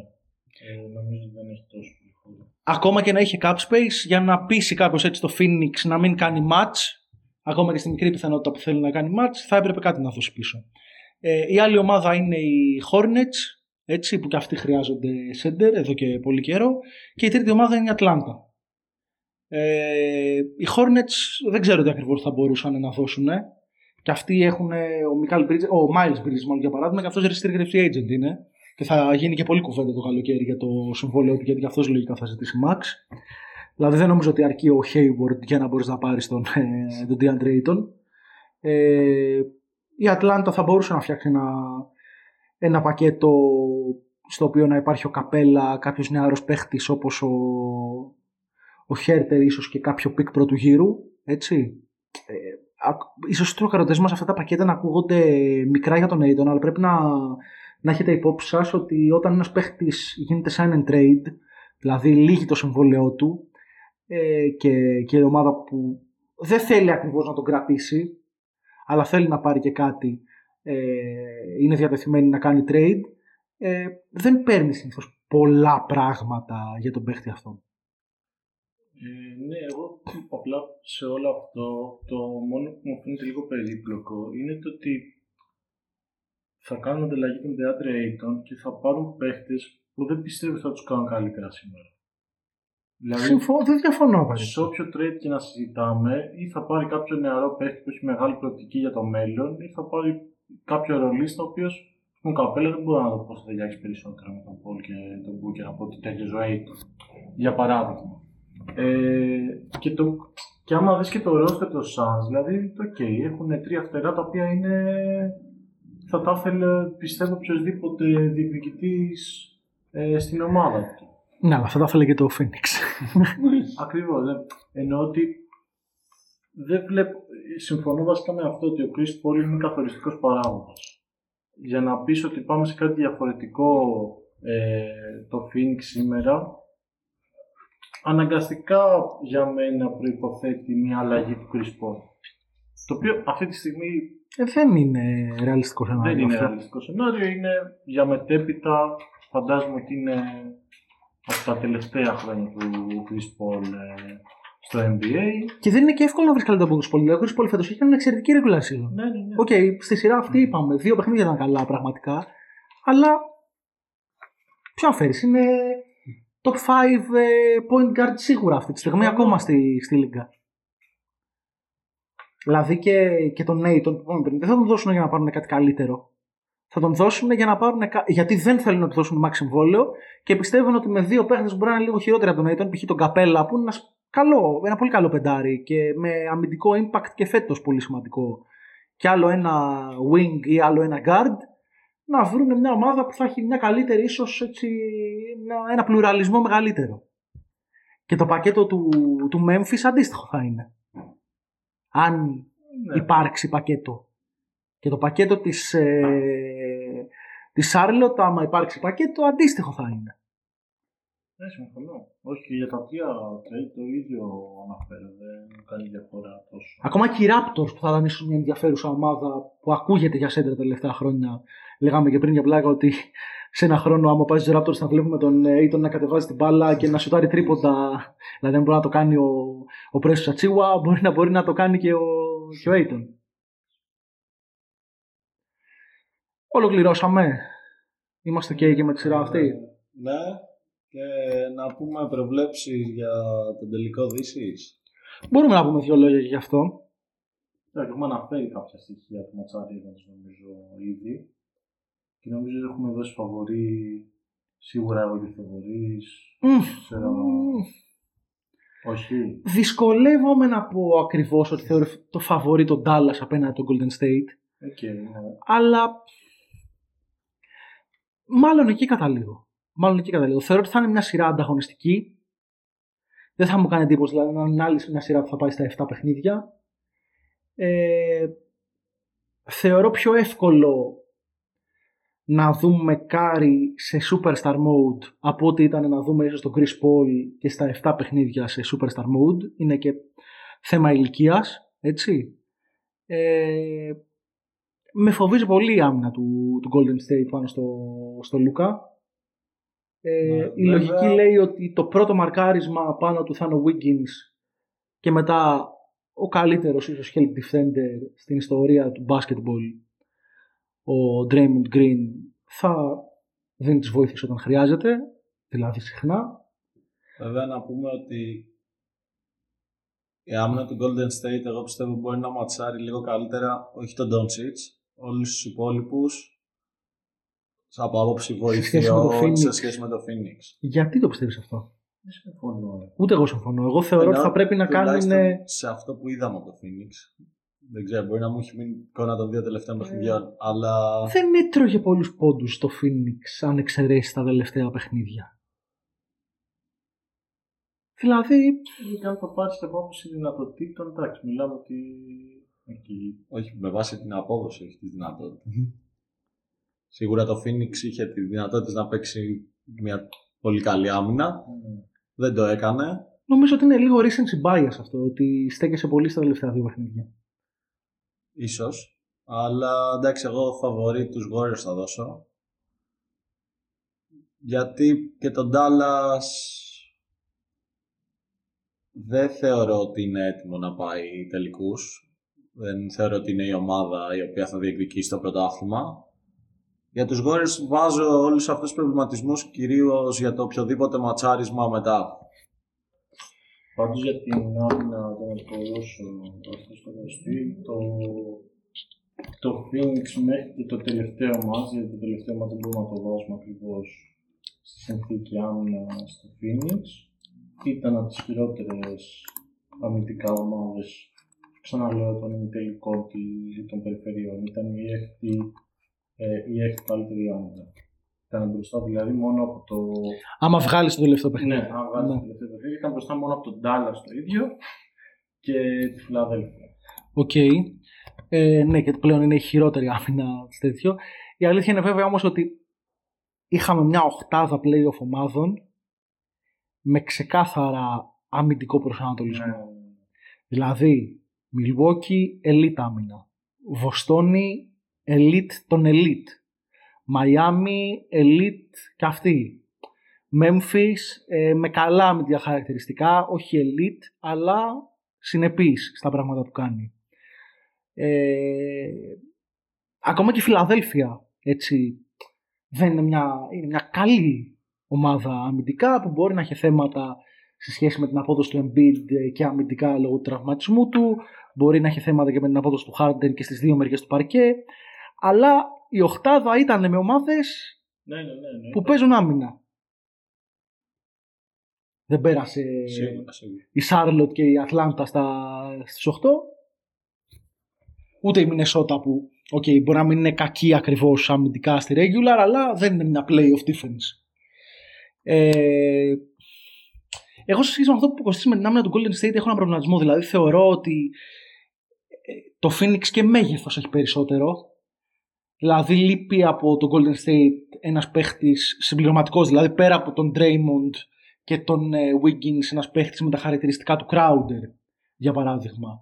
Ή του Torrey Craig που να είναι ένα forward έτσι πέρα από τους δύο βασικούς του με, με σημαντικό μέγεθος να δούμε αν μπορεί να κάνει step up ο Κουμίνγκα σε ένα τέτοιο ρόλο θα έχει μεγάλο ενδιαφέρον ε, ως rookie. Αλλά θέλω πραγματικά να δω πώς θα συμπεριφερθεί αμυντικά ο Κάρι, ο Τόμσον και ο, και ο Πουλ άμα χρειαστεί να κυνηγάνε πολύ τους σουτέρ του, του Dallas, να πρέπει να έχουν μια συνέπεια στα close out του κτλ. Γιατί, οκ, μπορεί να έχουν κάποια εργαλεία να περιορίσουν τον Doncic, αλλά ελεύθερο δεν αφήνεις ούτε τον Κλέμπερ, ελεύθερο δεν αφήνεις ε, ούτε καλά τον Ντινγουίντι, δεν το συζητάω, ξέρω εγώ, ούτε τον ε, Dorian Finney Smith. Υπάρχουν πολλές απειλές μακριά από την μπάλα στην επίθεση του Ντάλλας. Πάμε σιγά σιγά και στην ε, Ανατολή. Ναι, ε, ας προχωρήσουμε και στους ημιτελικούς Ανατολής. Νομίζω αξίζει να ξεκινήσουμε από την καλύτερη από τις δύο σειράς, τουλάχιστον για τους θεατές. Και αυτή που μας είναι και πιο πρόσφατη, ολοκληρώθηκε χθες. Ναι, Βοστόν εναντίον Milwaukee. Νομίζω είναι και η καλύτερη σειρά ημιτελικών τουλάχιστον φέτος. Εννοείται. Ε, Καλά, και είναι και από τις καλύτερες σειρές που έχουμε δει τα τελευταία χρόνια. Ε, μια σειρά που νομίζω είχε όλα όσα θέλαμε να δούμε. Είχε κατέρωθεν break, είχε suspense, είχε μάτς να κρίνονται στο φινάλε.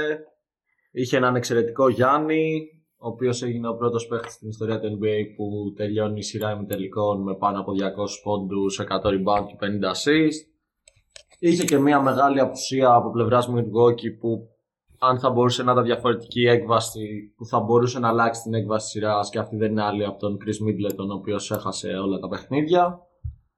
Ε, και είχε και εξαιρετικούς Boston Celtics τουλάχιστον στο μεγαλύτερο κομμάτι της σειράς. Να πούμε ότι τα παιχνίδια πήγαν ε, με το Milwaukee να κάνει ένα μάλλον εύκολο break στο πρώτο παιχνίδι με τη Βοστόνη. Τη Βοστόνη να απαντάει με μια άνετη επικράτησή της και να ισοφαρίζει τη σειρά. Με- Και να στέλνει τη σειρά στο Milwaukee όπου οι Bucks πήραν μια οριακή νίκη ε, στο φινάλε του αγώνα. Στη συνέχεια οι Celtics κατάφεραν να κάνουν και αυτοί από μεριά τους το δικό τους break για να πάνε τη σειρά πίσω στη Βοστόνη όπου οι Bucks πήραν ένα, μια μεγάλη νίκη Μια πολύ μεγάλη νίκη. ε, πάλι στο φινάλε και εκείνη τη στιγμή έδειξαν να γίνονται το φαβορή με το έκτο παιχνίδι στην έδρα τους για τη σειρά. Ωστόσο η Βοστόνη είχε άλλα πλάνα, κατάφερε να πάρει σχετικά άνετα το Game 6. Για να πάμε και στο 7ο παιχνίδι ε, που και πάλι νομίζω ότι η Βοστόνη, αν και ήταν κοντά το μάτς για ένα σημαντικό χρονικό διάστημα, Ε, για Κάπως- ένα ημίχρονο και κάποιο ένα διάστημα Ναι. αυτό το δεκάλεπτο, εντάξει. κάπως άνετα μπορούμε να πούμε ότι πήρε το Game 7 και κατάφερε να είναι αυτή η ομάδα η οποία θα πάει θα πετάξει εκτός τους περσινούς πρωταθλητές και θα πάει στους τελικούς περιφέρειας. Νομίζω αυτή τη σειρά αρχικά βασικά ένα fun fact είναι ότι η Βοστόνη πλέον έχει πάει σε 37 τελικούς περιφέρειας. Οκ. Το οποίο είναι ένα σοκαριστικό νούμερο. Είναι η μισοί τελικοί περιφέρειας στην πραγματικότητα. ε, για να καταλάβουμε το μέγεθος. Και έχει να πούμε και ένα εκπληκτικό ποσοστό στα Game 7 που έχει παίξει. Είναι γύρω στο 70%, 70% νίκες σε Game 7. Ε, εντάξει, νομίζω ότι μπορούμε να πούμε ότι η καλύτερη ομάδα μεταξύ των δύο κέρδισε τον καλύτερο παίκτη που βρισκόταν ε, στο γήπεδο. Κέρδισε τον καλύτερο παίκτη στον κόσμο. Τον καλύτερο παίκτη στον κόσμο, ναι. Ε, τρομερός Γιάννης. Δηλαδή νομίζω ότι κράτησε ο ίδιος την ομάδα μέχρι το τέλος ε, με τη βοήθεια και του Τζρου ειδικά σε αρκετά μάτς. Κυρίως αμυντικά. Κυρίως αμυντικά, ναι. Επιθετικά αρκετά άστοχος ο, Τζου, ο Τζρου και με αμφιλεγόμενες αποφάσεις λίγο κατά τη διάρκεια των Ναι. παιχνιδιών. Δηλαδή οπότε η επίθεση έπρεπε να τρέξει μέσα από τα χέρια του. Ε, εντάξει. Ξέρουμε ότι δεν είναι το δυνατότερο σημείο αυτό του Τζρου Χολιντή. Ε, ναι, αλλά εντάξει, υπήρχαν κάποια διαστήματα που βοηθούσε Ε, ναι, τα δεν ήταν κακός. αυτό και επιθετικά. Ε, αρκετά κακοί παίχτες οι υπόλοιποι από το Milwaukee και ειδικά αρκετοί ρολίστες τους. Με- Ναι, κακή σειρά. Κακή σειρά. Κακοί Ήδη- παίχτες τώρα είναι... Όχι, ναι, εννοώ, αυτό εννοούσα, συγγνώμη. Ε, ειδικά ο Grayson Allen ήταν ε, πάρα πολύ κακός για την ομάδα τους αυτή τη σειρά. Ε, έχανε και πολλά ελεύθερα σουτ και μάλιστα εντάξει, ήταν και ψυχολογικό πιστεύω. Δηλαδή κάποια σουτ του, ειδικά στο Game 7 να γίνονται airball ελεύθερα τρίποντα δεν το έχουμε συνηθίσει. Να πούμε ότι τελείωσε τη σειρά με 20% από το Ναι. τρίποντο. Ναι. Ήταν sticky shooter, δηλαδή δεν ήταν ότι περίμενες. Ναι, αλλά η στρίκη σούτερ είναι σούτερ Ναι. του 33% που θα κάνουν μια βραδιά που θα βάζουν ε, τα μισά και βραδιά που δεν θα βάζουν τίποτα. Το 20% σε μια ολόκληρη σειρά. Και η αλήθεια είναι 3,4 σουτ, δηλαδή δεν, δεν θέλω να πω ότι δεν αξιοποιήθηκε γιατί τα νούμερα του ήταν τραγικά, η ευστοχία του ήταν τραγική. Αλλά ναι, είναι και χαμηλό το νούμερο. Δηλαδή είναι αυτό που είπες εσύ. Κάποια στιγμή δεν είχε και, και confidence, αυτοπεποίθηση Ναι, ναι. να πάρει σουτ. Πολλές φορές βρισκόταν και σε κατάσταση που αλλιώς θα το έπαιρνε και ε, επέλεγε τελικά να κάνει κάτι άλλο. Και συνήθως να πάει και κακά αυτό το άλλο που θα έκανε. Ε, εντάξει, καθοριστική η απουσία του Chris Middleton. Νομίζω θα βλέπαμε μια άλλη σειρά. Εγώ θεωρώ ότι μάλλον θα πέρναγε και το, και το Milwaukee, αν και θα ήταν μια άλλη συνθήκη. Δεν το ξέρουμε πάντα αυτό ότι. Σίγουρα θα βοηθούσε ειδικά την half-court επίθεση του Milwaukee. Πιστεύω θα τους ξεκλείδωνε και σε αρκετά μάτς. Δεν ξέρω αν θα τα κέρδιζαν σίγουρα. Σίγουρα δεν θα είχαμε κάποιες ψηλοεύκολες επικρατήσεις που είχαν οι Celtics. Ακριβώς. Ο Μίτλτον μπορεί και σε επιθέσεις που δεν είναι η πρώτη σου επιλογή ε, για να πάρει το shoot. Επειδή έχει isoplay, έχει shoot και τα λοιπά, μπορεί να φτιάξει το δικό του shoot και σε mid-range και σε τρίποντο και τα λοιπά. Ε, θα, θα ξεκλείδωνε κάποια πράγματα. Θα έδινε μέσα από και δεύτερες και τρίτες επιλογές ε, λίγο περισσότερο σκοράρισμα. Ε, σε αυτή την οχτάδα ομάδων σε αυτά τα τέσσερα ζευγάρια δηλαδή το Milwaukee ήταν ε, με σημαντική διαφορά η χειρότερη ε, επίθεση είχε το χειρότερο offensive rating ανάμεσα στις, ε, στις 8 αυτές ομάδες με μόλις 102,1 πόντους ανά 100 κατοχές ταυτόχρονα ήταν και η πιο άστοχη ομάδα με μόλις ε, 46,7% effective field goal percentage είναι πράγματα τα οποία βλέπεις ότι δεν πήγαν ε, ιδιαίτερα καλά. Ειδικά στη half-court επίθεση ε, η απόδοση του Milwaukee ήταν τραγική. Δηλαδή ήταν κάτω από τους 82 πόντους ε, σε points per play στη half-court επίθεση. Ανά 100 κατοχές πάντα, έτσι. Ε, η δεύτερη χειρότερη ομάδα στα, στα ημιτελικά αυτά των ε, περιφερειών ήταν το Golden State, Wa- οι Golden State Warriors με 89,5% δηλαδή 8 ποσοστιαίες μονάδες διαφορά ε, όχι, συγγνώμη, όχι ποσοστιαίες μονάδες. 8 περισσότεροι πόντοι ανά 100 κατοχές σε half-court επίθεση. Ήταν με μεγάλη διαφορά η χειρότερη half-court επίθεση ε, στα, πλε- στη, στη- στα conference semi-finals. Βέβαια είχε να αντιμετωπίσει νομίζω και την πιο elite άμυνα φέτος ε, σε όλο το NBA Πριν περάσουμε στους Celtics να πούμε Όχι, όχι, δεν ότι θα αν περάσουμε ακόμα. κάποιος διασώθηκε νομίζω περισσότερο από τους ρολίστες του Milwaukee ήταν ε, κυρίως στα μάτια που κέρδισαν ήταν ο Πόρτης ο οποίος έχει κάνει ειδικά στις νίκες του Milwaukee πολύ καλά παιχνίδια Και νομίζω τα παιχνίδια που κατάφερε να πάρει το Milwaukee πέρα από τον εξαιρετικό Γιάννη είχαν να κάνουν και με το πώς λειτουργούσε το σύστημα με τους ψηλούς του, την απόδοση του Πόρτη και του Λόπες. Κάπου εκεί ξεκλείδωνε γιατί η Σουτέρ το Milwaukee δεν κατάφερε να βρει νομίζω σε όλη τη σειρά. Όχι, όχι. Δηλαδή ο καλύτερος του Σουτέρ του Milwaukee που έπαιξε λεπτά σημαντικά έτσι κάποια ήταν ο Πατ Κόνατον που έβαζε 2 στα 4,7 τρίποντα 42,4%. Ο επόμενος δεν μετράω τον Χιλ και τον Τζαβόν Κάρτερ γιατί οι προσπάθειές τους ήταν ελάχιστες. Δηλαδή σουτάρουν και οι δύο 50% τρίποντο, αλλά ο ένας έχει 0,2 στις 0,4 προσπάθειες ένα μάτσο και άλλος 0,2 στις 0,3. Δηλαδή είναι ως μη γενόμενα τα σουτ τους. Ο επόμενος λοιπόν μετά τον ε, Pat Conaton είναι ο Wes Matthews με 33,3%. Ο Wes Matthews είναι έτσι κάπως από τους διασωθέντες ρολίστες της σειράς και αυτός με σημαντική παρουσία και αμυντικά.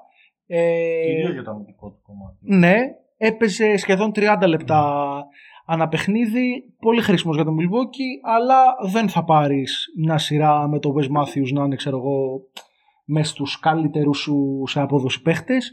Αυτό που πες για τον Πόρτις, νομίζω περισσότερο ο Πόρτις είχε κάποια καλά παιχνίδια παρά καλή σειρά.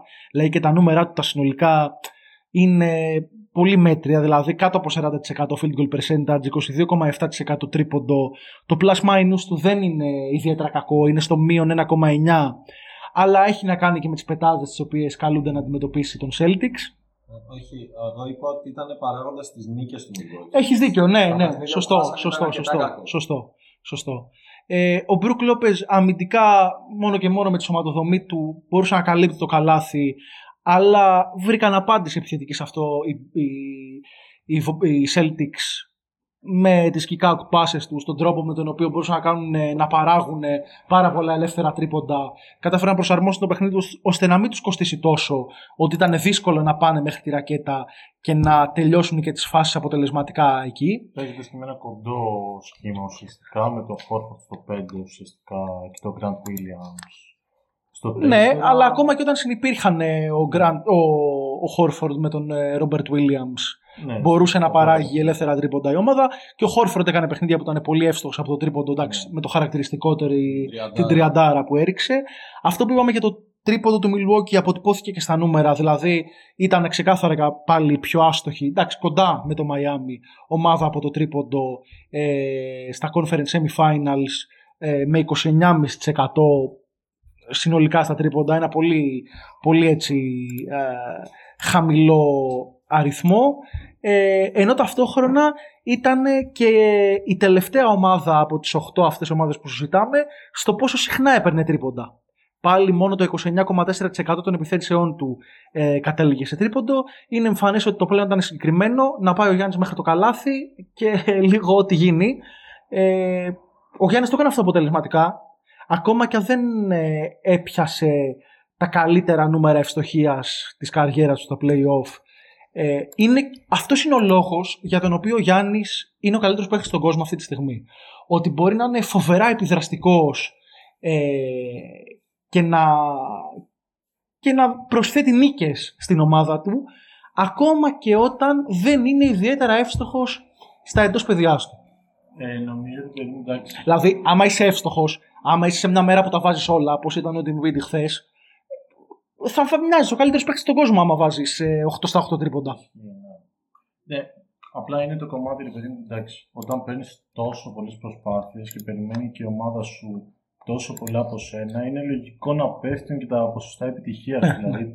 όταν δεν φοβάται ουσιαστικά και η ομάδα την πάσα την οποία θα δώσει, ας πούμε, σε ένα ελεύθερο τρίποντο, ε, σου κάνει και αρκετά πιο δύσκολη τη ζωή, ειδικά όταν είσαι ένας παίκτης σαν τον Γιάννη που το μεγαλύτερο κομμάτι των πόντων σου το παίρνεις στη ρακέτα, με τα drive τα οποία κάνεις, όταν μεγαλώνει ο αριθμός των κορμιών που πέφτουν πάνω σου, όταν κάνεις αυτή την κίνηση για να μπεις στη ρακέτα και δεν μπορείς να βρεις την πάσα που σε αυτό ήταν εξαιρετικός ο Γιάννης σε όλη τη σειρά, έβρισκε τις, ελεύθε, τις ε, σωστές πάσες, δεν ήταν δικιά του ευθύνη δηλαδή. Εγώ θα πω ότι άλλες χρονιές έχουμε δει σειρές που ο Γιάννης δυσκολεύεται να βρει την καλή πάσα. Φέτος ήταν το βασικό σημείο βελτίωσης του παιχνιδιού του Γιάννη. Ναι. η υπομονή που είχε στην επίθεση και η ικανότητά του να βρει τη σωστή, σωστή πάσα όταν δέχεται κάποια βοήθεια, κάποιο, κάποια παγίδα. Ε, η πραγματικότητα είναι ότι το κακό διάστημα του Γιάννη στη σειρά αυτή ήταν συγκεκριμένο. Ήταν το δεύτερο ημίχρονο στο χθεσινό Game 7. Ε, όπου πραγματικά έδειξε να κουράζεται και να μην μπορεί να, να πιάσει ένα υψηλό στάνταρ απόδοσης. Ρωτήσανε κιόλας μετά στη συνέντευξη τύπου για κάποια χαμένα ελεύθερα λέει στην πραγματικότητα στο δεύτερο ημίχρονο. Και ο Γιάννης έδωσε την απάντηση heavy legs, heavy mind. Το οποίο είναι χαρακτηριστικό για την κούρα την οποία είχε και το κορμί του και το μυαλό του, όπως είπε. Πνευματική και σωματική κούραση. Ε, ακόμα θα μπορούσαμε να πούμε ότι και το defensive presence του ήταν ίσως λίγο πιο χαμηλό σε σχέση με προηγούμενες σειρές. Πιο χαμηλό δεν σημαίνει ούτε ότι ήταν κακός προφανώς, ούτε ότι ήταν μέτριος, ούτε ότι ήταν λίγο καλός αμυντικά. Ήταν πολύ καλός αμυντικά. Δεν έπιασε peak ίσως αμυντικής απόδοσης, γιατί και η έλλειψη του Chris αυτό που λέγαμε πριν, το offensive workload που είχε επωμιστεί στις πλάτες του ήταν πραγματικά τεράστιο. Έπρεπε τα πάντα να περνάνε από τα χέρια του. Έπαιζε 40 λεπτά το παιχνίδι. 40 λεπτά έτσι. Θυμάστε προηγούμενες χρονιές που από τη βασική κριτική που δεχόταν ο Bud ήταν ότι δεν βάζει αρκετά λεπτά το Γιάννη, δεν βάζει αρκετά λεπτά τους καλύτερους παίχτες. 40 λεπτά σε αυτή τη σειρά ο Γιάννης ένα παιχνίδι, 40 μισό τζρου. Τα δώσαν όλα. Ε, δεν βρήκανε πραγματικό τρίτο πόλο, πραγματικό τρίτο συμπροταγωνιστή. Ε, εντάξει, δεν πειράζει. Ήταν αυτό που λέγαμε πριν, πέρασε καλύτερη ομάδα. Ε, μια ομάδα που η, η στροφή που έκανε μέσα στη σεζόν ήταν ε, συγκλονιστική. Μιλάω για τους Celtics. Άκουγα χθες μέσα τελείωσε το παιχνίδι το podcast του Bill Simmons με τον Ryan Russillo ε, Ρουσίγιο, Ρουσίγιο δεν είμαι σίγουρος. Ε, ο Bill Simmons είναι διάσημος ε, οπαδός των ε, Celtics πέρα από αναλυτής. Ε, ο Ρουσίγιο δεν είμαι 100% σίγουρος αν είναι φαν της Βοστόνης. Ε, Πάντως λέγανε και οι δύο και συμφωνούσαν ναι, ότι ρε παιδί μου ήταν μια ομάδα την οποία την είχαμε παρατήσει στα μέσα της σεζόν. Δεν θέλαμε να τη βλέπουμε. Λέγανε ε, οι losers που ήσουν ασίγουροι ότι στο τέταρτο δεκάλεπτο θα κάνουν ό,τι μπορούν να χάσουν μια μεγάλη διαφορά που έχουν χτίσει, που η επίθεσή τους ε, δεν βλεπόταν, είχε κάκιστες επιλογές, ε, όπου και αμυντικά είχαν ε, προβλήματα, εντάξει, ειδικά στην αρχή της σεζόν, στο πρώτο, στο πρώτο μήνα θύμηνο. Ε, και ξαφνικά μπαίνει το 22 και καταρχάς η αμυντική τους απόδοση έγινε elite και από εκεί και ύστερα και επιθετικά βρήκανε πάρα πάρα πολύ ε, μεγαλύτερο fluidity, μεγαλύτερη ρευστότητα στον τρόπο που τρέχανε τις επιθέσεις. Και το ISO έγινε πολύ πιο ε, χαμηλή επιλογή στη σειρά των set που τρέχανε, πολύ καλύτερο ball movement, βοήθησε και οι κινήσεις που κάνανε κατά βάση η, η βασική μάλλον και σχεδόν μόνη γιατί ο Τάις έγινε αργότερα κτλ. Η προσθήκη του, του Derek White που εγώ θα επιμείνω μπορεί να μην είναι ο πιο επιδραστικός παίχτης στη σειρά γιατί μπορεί να μην ήταν ε, ιδιαίτερα εύστοχος. Σούταρε μόλις 31% ε, από το τρίποντο και 35% field goal percentage 8 πόντους. Αλλά είναι ένας παίχτης που και αμυντικά δίνει πράγματα και είναι και καλός ball mover στην επίθεση. Είχε 2,5 assist μέσω όρο στη σειρά ο Derek White ε, και είχε plus 9,7 στο plus minus το καλύτερο από όλους τους Celtics. Ενδεικτικό και για τα κοντά lineups και πώς μπορεί να λειτουργούσαν κτλ. Ε, πραγματικά εγώ μου κάνει τεράστια εντύπωση ότι δεν υπήρξε κι άλλη ομάδα να διεκδικήσει έτσι τον Derek White από τους Spurs. Μιλάμε για έναν παίχτη ο οποίος σε contending ομάδες μπορεί να είναι πάρα πάρα πάρα πολύ χρήσιμος μπασκετμπολίστας. Ε, είναι ίσως ο καλύτερος rim protecting guard άμα δείτε τα στατιστικά του στο rim protection θα πάθετε πλάκα. Θα πάθετε πλάκα. Και δεν είναι και κανένα τεράστιο κορμί. Ε, τι, τι άλλο να πεις για αυτή την ομάδα; Ε, ο Ρόμπερτ Williams γύρισε, έπαιξε μόνο τρία παιχνίδια από τα, τα 7 της σειράς. Ε, Σημαντικός ήταν, okay, δεν έπιασε το peak της απόδοσής του, δηλαδή και το net rating του αρνητικό είναι του, του Robert Williams αλλά δεν μπορείς να πεις ότι και στα παιχνίδια που έπαιξε ήταν, ήταν κακός. Τεράστιες εμφανίσεις από Grant Williams.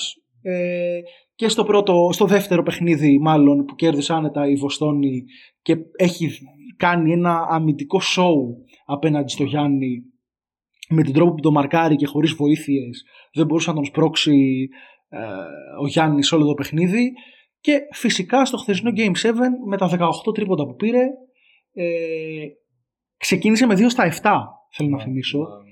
Κάποια στιγμή οι, οι Celtics ήταν στο όριο να τον κάνουν bench, να τον στείλουν στον πάγκο γιατί έχανε τα ελεύθερα σουτ και ε, ακριβώς επειδή όλο το παιχνίδι των Bucks είχε στηθεί στο να αφήνουν το ελεύθερο τρίποντο από το, στον ε, Grant, κόστιζε το 2 στα 7. Ε, και συνεχίζει το match και... Έγινε ό,τι έγινε. Έγινε ό,τι έγινε. Αρχίζει να τα βάζει κατά ρηπάς. Ε, συνολικά σούταρε 38% στη σειρά, 37,8% συγκεκριμένα από το τρίποντο, είχε 11 πόντους μέσω όρο, είχε 4,6 συγγνώμη, rebound, σχεδόν 9 assist, μόλις ένα λάθος, σχεδόν ένα block, μια πραγματικά πολύ γεμάτη σειρά από τον Grant Williams. Ε, είναι από τα πίκα αυτά τα οποία ξέρεις κάπως κριτικάρα με τον Ainge για κάποιες επιλογές του. Βλέπε τους δύο Williams και πλέον κάνουν τεράστιο payoff. Τεράστιο payoff φέτος. Ε, σπέκια, μεγάλα σπέκια στον Al Horford, ο οποίος στα 36 του έχει κάνει και αυτός μια φοβερή σειρά με 39 λεπτά αναμάτς χρόνος συμμετοχής, με 13 πόντους, με 39% τρίποντο, 38,9 συγκεκριμένα, με 5 προσπάθειες ανά αγώνα, έτσι. Να παίζει power forward, να παίζει και center, να βγάζει άμυνες πάνω στο Γιάννη εξαιρετικές, πάνω από 10 rebound μέσο όρο, double-double δηλαδή μέσους όρους, με 4,1 assist. Πραγματικά ε, συγκλονιστική σειρά από τον Al συγκλονιστική. Είναι παίχτη που τον αγαπάω και λόγω της θητείας του στην Ατλάντα μπορεί να υπήρχε έτσι ένα λίγο μικρό beef όταν έφυγε που επέλεξε να πάει στη Βοστόνη κτλ. Βέβαια, η αλήθεια είναι ότι το σωματείο των Hawks τον άφησε γιατί θέλει να χτίσει κάτι διαφορετικό. Ε, πάρα πολύ, πάρα πολύ συμπαθητικός ε, μπασκετμπολίστας και χαίρομαι πάρα πολύ που από εκεί που θεωρούταν ε, τελειωμένος ε, το κακό fit που στη Φιλαδέλφια δεν τον άφησε να παίξει το μπάσκετ που μπορεί να παίξει ε, η παρουσία του μετά στο, στο νεκροταφείο που λέγαμε στο προηγούμενο podcast της Οκλαχώμα κάπως άρχισε να βάζει το ερωτηματικό του κατά πόσο είναι τελειωμένος ή όχι. Ήρθε το trade αυτό σε μια εξαιρετική ομάδα, έδεσε εκπληκτικά και επιθετικά και αμυντικά με αυτά που θέλει να κάνει η Βοστόνη και πραγματικά Ρε παιδί μου, ε, μπορεί να ήταν και ο δεύτερος πιο κομβικός ε, παίχτης στη σειρά μετά τον Tatum, ο οποίος, ok, okay, είναι ο Tatum, είναι ο superstar της Βοστόνης. Εγώ ρε παιδί μου συνολικά σαν ομάδα, βασικά ένα μικρό σχόλιο για τον Derek White, συμφωνώ με όσα είπες, πιστεύω ότι έχει και πολύ ενδιαφέρον το ότι το impact ήταν τόσο σημαντικό χωρίς να φτάσει το peak επιθετικά του, που θα ήταν κάτι τρομερό. Μα εννοείται, το είπαμε, 31% ναι, τρίποντο Θα ήταν το να σουτάρει με καλύτερα ποσοστά στο τρίποντο, το οποίο το έχει δείξει στην καριέρα του ότι μπορεί να το κάνει. Όχι 40, ναι, ναι. αλλά μπορεί να πιάσει το 34-35%. Το οποίο εντάξει, έχει σημαντική διαφορά στο επιθετικό κομμάτι. Ε, τώρα συνολικά για την ομάδα, νομίζω ότι έχει τεράστιο ενδιαφέρον η αλλαγή στους Celtics μέσα στη σεζόν. Έχει τεράστιο ενδιαφέρον και οι κινήσεις που κάνουν σε ένα βαθμό ε, και η ανταλλαγή που δεν φοβήθηκαν για τον Horford. Ε, το πώς παίρνει χρόνο ο Grant Williams που μην ξεχνάμε ότι πριν από μία σεζόν δεν ήταν ότι ήταν ακριβώς ε, στο rotation της ομάδας. Υπήρχαν συζητήσεις και για το πόσο χρησιμοποιούταν ε, ε, περισσότερο και από τους φανς κατά κύριο λόγο. Στο δεύτερο μισό της σεζόν της περσινής άρχισε να γίνεται πιο κομβικός για το Ροσέδης Βοστόνης ο Γκραντ Williams. Σωστά. Ε, τώρα για την αλλαγή την οποία συνέβη, μπορώ να καταλάβω ρε παιδί μου ότι το κομμάτι της δουλειάς που γινόταν και το πώς το έχουμε ξαναναφέρει δεχόντουσαν ε, δεν ήταν τόσο καλή στην άμυνα γιατί προσπαθούσαν να φτιάξουν από την αρχή της σεζόν μία άμυνα που θα έχει ε, αλλαγές συνεχώς στα μαρκαρίσματα. Αυτό θέλει χρόνο ε, και όντως δούλεψε σε βάθος χρόνου για το Celtics ενώ δεν πήγαινε καλά στην αρχή της σεζόν. Για μένα η πιο καθοριστική αλλαγή στον τρόπο που, ε, που έπαιξε, το οποίο δεν το περίμενα, ήταν η αλλαγή που έγινε εν μέσω της σεζόν στο πώς παίζουν επιθετικά. Ε, είδαμε, ρε παιδί μου, αυτό το ανέφερες και εσύ, το πώς από μια πολύ eyes oriented επίθεση ε, των stars της ομάδας κατά κύριο λόγο του Tatum αλλά και του Brown ή παλιότερα του Kemba Walker. Έφτασε σε ένα σημείο να μιλάμε για μια πολύ ωραία κυκλοφορία της μπάλας και συγκεκριμένα και για τον Tatum να πούμε το πώς έφτασε να γίνεται ένας καλός δημιουργός και στη σειρά να παίζει και έτσι ρόλο να μπορεί να βρει τις ελεύθερες πάσες και να μην, είναι, να μην παίρνει αναγκαστικά προσπάθειες που δεν θα το ήθελες. Ακόμα και όταν έπαιζε Άιζο, το έπαιζε απέναντι σε αντιπάλους Μπορείς να πεις ότι είχε ένα big match όσο είναι δυνατόν αυτό σε μια ομάδα στο Milwaukee. Και δεν ήταν και συχνά η πρώτη επιλογή ναι, της επίθεσης. Της επίθεσης. Σίγουρα. Έφτανε σε ένα σημείο που μπορεί να μην κυλούσε κάτι σωστά και να πήγαινε σε μια άιζο επίθεση του Tatum. Μια χαρά είναι αυτό. Το πρόβλημα επίση ήταν, ήταν αυτός ο σκοπός της επίθεσης της ομάδας. Ε, Στις ε, κινήσεις εντωμεταξύ, σαν ομάδα, ο Derek White προφανώς είναι το, ε, μια τρομερή κίνηση. Αναφέραμε όλα τα, τα θετικά που δείχνει στην ομάδα. Εντάξει, μόνο αυτό ο σεβασμός για το πώς μας βάλανε τα γυαλιά που δεν τους πιστεύαμε ε, στην αρχή της σεζόν. Αν και θα πω αυτό, ότι όντως πιστεύω ότι υπήρχε ειδικά στο επιθετικό κομμάτι μια τεράστια αλλαγή. Δηλαδή, okay, κάναμε λάθος στο κομμάτι των συνεχών αλλαγών στο αμυντικό κομμάτι, στο πώς ε, ε, θα μπορούσε να δουλέψει.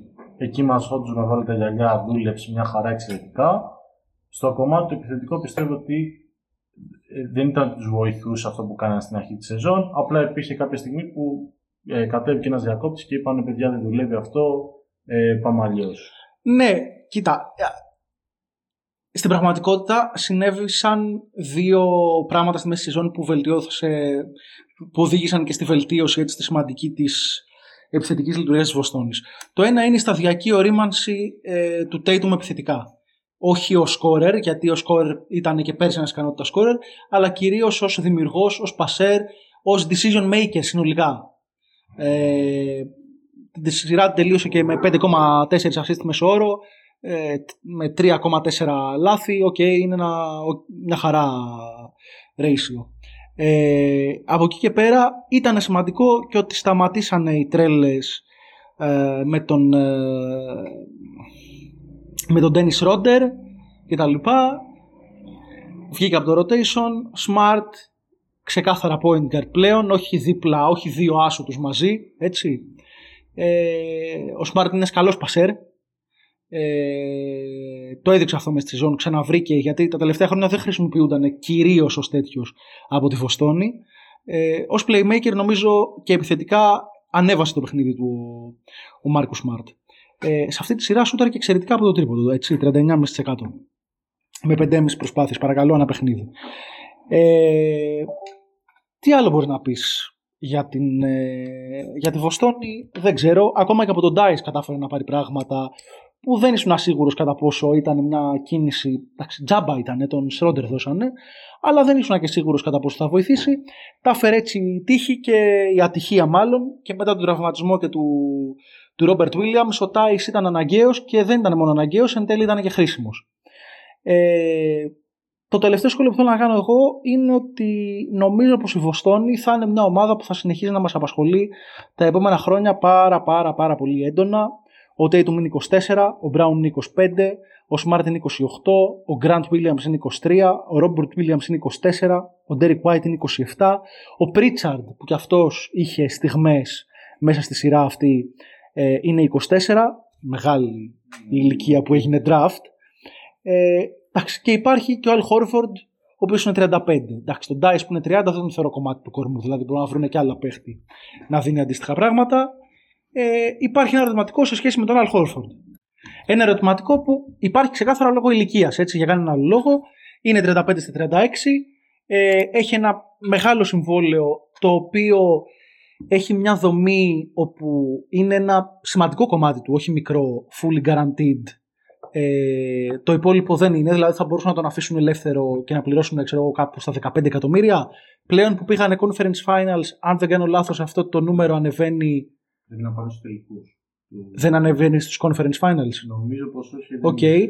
Αν πάνε στους τελικούς, πάντως το νούμερο αγγίζει κοντά τα 20 εκατομμύρια που είναι εγγυημένο. Έτσι.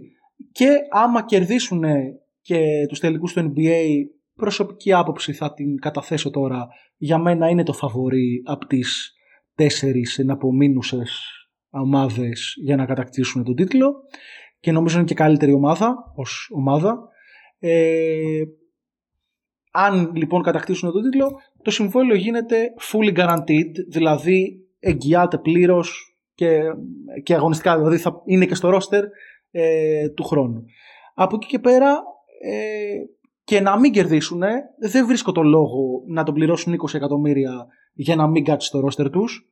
Ε, η λογική λέει άλλη μια χρονιά να δούμε σε τι κατάσταση είναι αν θέλει να συνεχίσει πλέον και μετά το καλοκαίρι του 23 να υπογράψει ίσως ξανά κάποιο μικρό συμβόλαιο ε, σε προχωρημένη έτσι, ηλικία που θα βρίσκεται και εντάξει το Cap Space άμα προχωρήσουν δεν ξέρω τι, θα, τι Cap Space θα υπάρχει γιατί πλησιάζει κάποια στιγμή και η ανάγκη για ανανέωση του Grant Williams, ο οποίος είναι ακόμα στο rookie συμβόλαιό του. Τέλος πάντων, είναι μια ομάδα με, με μέλλον. Είναι μια ομάδα με μέλλον. Έχει και τα περισσότερα draft, draft pick της. Έχει πράγματα ακόμα να, να κάνει και ακόμα και να βελτιωθεί οριακά σε κάποιες θέσεις. Πάμε και στην τελευταία σειρά που καλόμαστε να συζητήσουμε στο σημερινό podcast. Ναι. Ίσως και αυτή με, δεν ξέρω σίγουρο αν είναι η, η, σειρά με το λιγότερο ενδιαφέρον. Εντάξει, που, ίσως και να είναι. Ίσως και να είναι. Πήγε να αποκτήσει σε κάποιο σημείο. Κάποια στιγμή πιστέψαμε ότι θα αποκτήσει λίγο, αλλά μας απατήσανε, μας εξεπάτησαν οι Sixers. Ε, είναι η σειρά Miami Heat ε, Philadelphia 76ers. Μια σειρά που έληξε 4-2 ε, υπέρ των Heat. Να πούμε ότι τα δύο πρώτα παιχνίδια σημαδεύτηκαν από την απουσία του Embiid. Ναι. Ήταν καθοριστική. Οι Heat τα πήραν, ήταν και στην έδρα τους, τα πήραν ψηλά άνετα. Και κάπου εκεί γύρ, τα επόμενα δύο παιχνίδια είναι που πιστέψαμε ότι θα έχει ενδιαφέρον με την επιστροφή του Embiid ο οποίος δεν έπαιζε και 100% υγιής. Όχι, όχι. Αλλά κατάφερε και να έχει μια καλή απόδοση, όχι στα στάνταρ που είχαμε συνηθίσει, αλλά έχει μια καλή απόδοση και να εμπνεύσει κάπως και τους συμπαίχτες του να βγουν μπροστά και να καταφέρουν να πάρουν τα δύο επόμενα παιχνίδια μέσα στη Φιλαδέλφια. Βελτίωσαν αρκετά και την άμυνά τους σε αυτό το διάστημα. Ωστόσο, η συνέχεια δεν ήταν ανάλογη. Ε, νομίζω πήρε δύο ειδικά το Game 5 ήταν μια άνετη επικράτηση των Miami και ουσιαστικά καθάρισαν τη σειρά στο τελευταίο παιχνίδι. Ε, να πούμε ότι... Το Game 6 πόσο έληξε, γιατί και αυτό από ό,τι θυμάμαι... Ε. Για 10 πόντους κέρδισαν. Ναι, okay. Δεν ήταν πολύ γκέι. Αν θυμάμαι, η, η, η, είχε ανέβει πολύ περισσότερη διαφορά. Δηλαδή, ναι, ναι. έχουν παίξει πολλά λεπτά garbage time, έχουν παίξει πολύ απληρωματική πολλή ώρα. Εντάξει ήταν μια σειρά που νομίζω έληξε πιο εύκολα από ό,τι, από ό,τι δείχνει το τελικό σκορ. Ναι, υπάρχει και ένα χαρακτηριστικό ότι ανάμεσα στις ομάδες που ήταν στα ημιτελικά των περιφερειών, η Φιλαδέλφια είναι η δεύτερη από το τέλος χειρότερη επίθεση και η δεύτερη από το τέλος χειρότερη άμυνα. Ναι. Δείχνει και ένα στοιχείο ότι υπήρχε ένα συνολικό πρόβλημα ε, εντάξει, το επιθετικό νομίζω ότι ήταν κάτι το οποίο θα το προβλέπαμε εύκολα απέναντι σε μια πολύ καλοδηλωμένη άμυνα όπως ε, του Μαϊάμι. Το αμυντικό θέμα της Φιλαδέλφια νομίζω προκύπτει, αναφερθήκαμε νομίζω και προηγουμένως και στο κομμάτι του MB. Ακριβώς. Ε, αλλά εντάξει, δεν, δεν ξέρω άμα πιστεύουμε ότι θα ήταν τόσο, τόσο πολύ μεγάλο. Άμα, ε, άμα ήταν ε, 100% υγιής πιστεύω ναι αμυντικά ακριβώς και επειδή το Miami δεν είναι καμιά elite επίθεση ήταν η δεύτερη καλύτερη επίθεση απόψη offensive rating ε, στον γύρο αυτό το playoff αλλά νομίζω περισσότερο είναι ενδεικτικό αυτό της κατάστασης που ήταν η Φιλαδέλφια παρά της επιθετικής δυνότητας του, του Miami. Ναι, εκεί πέρα υπάρχει ένα κομμάτι ότι παρόλο που το Miami δεν είχε ακριβώς τους τρομερούς επιθετικούς πρωταγωνιστές έβρισκε πολλά από παίχτες ρολίστες. Εντάξει, να πούμε ότι έχει κάνει εξαιρετική σειρά ο Μπάτλερ.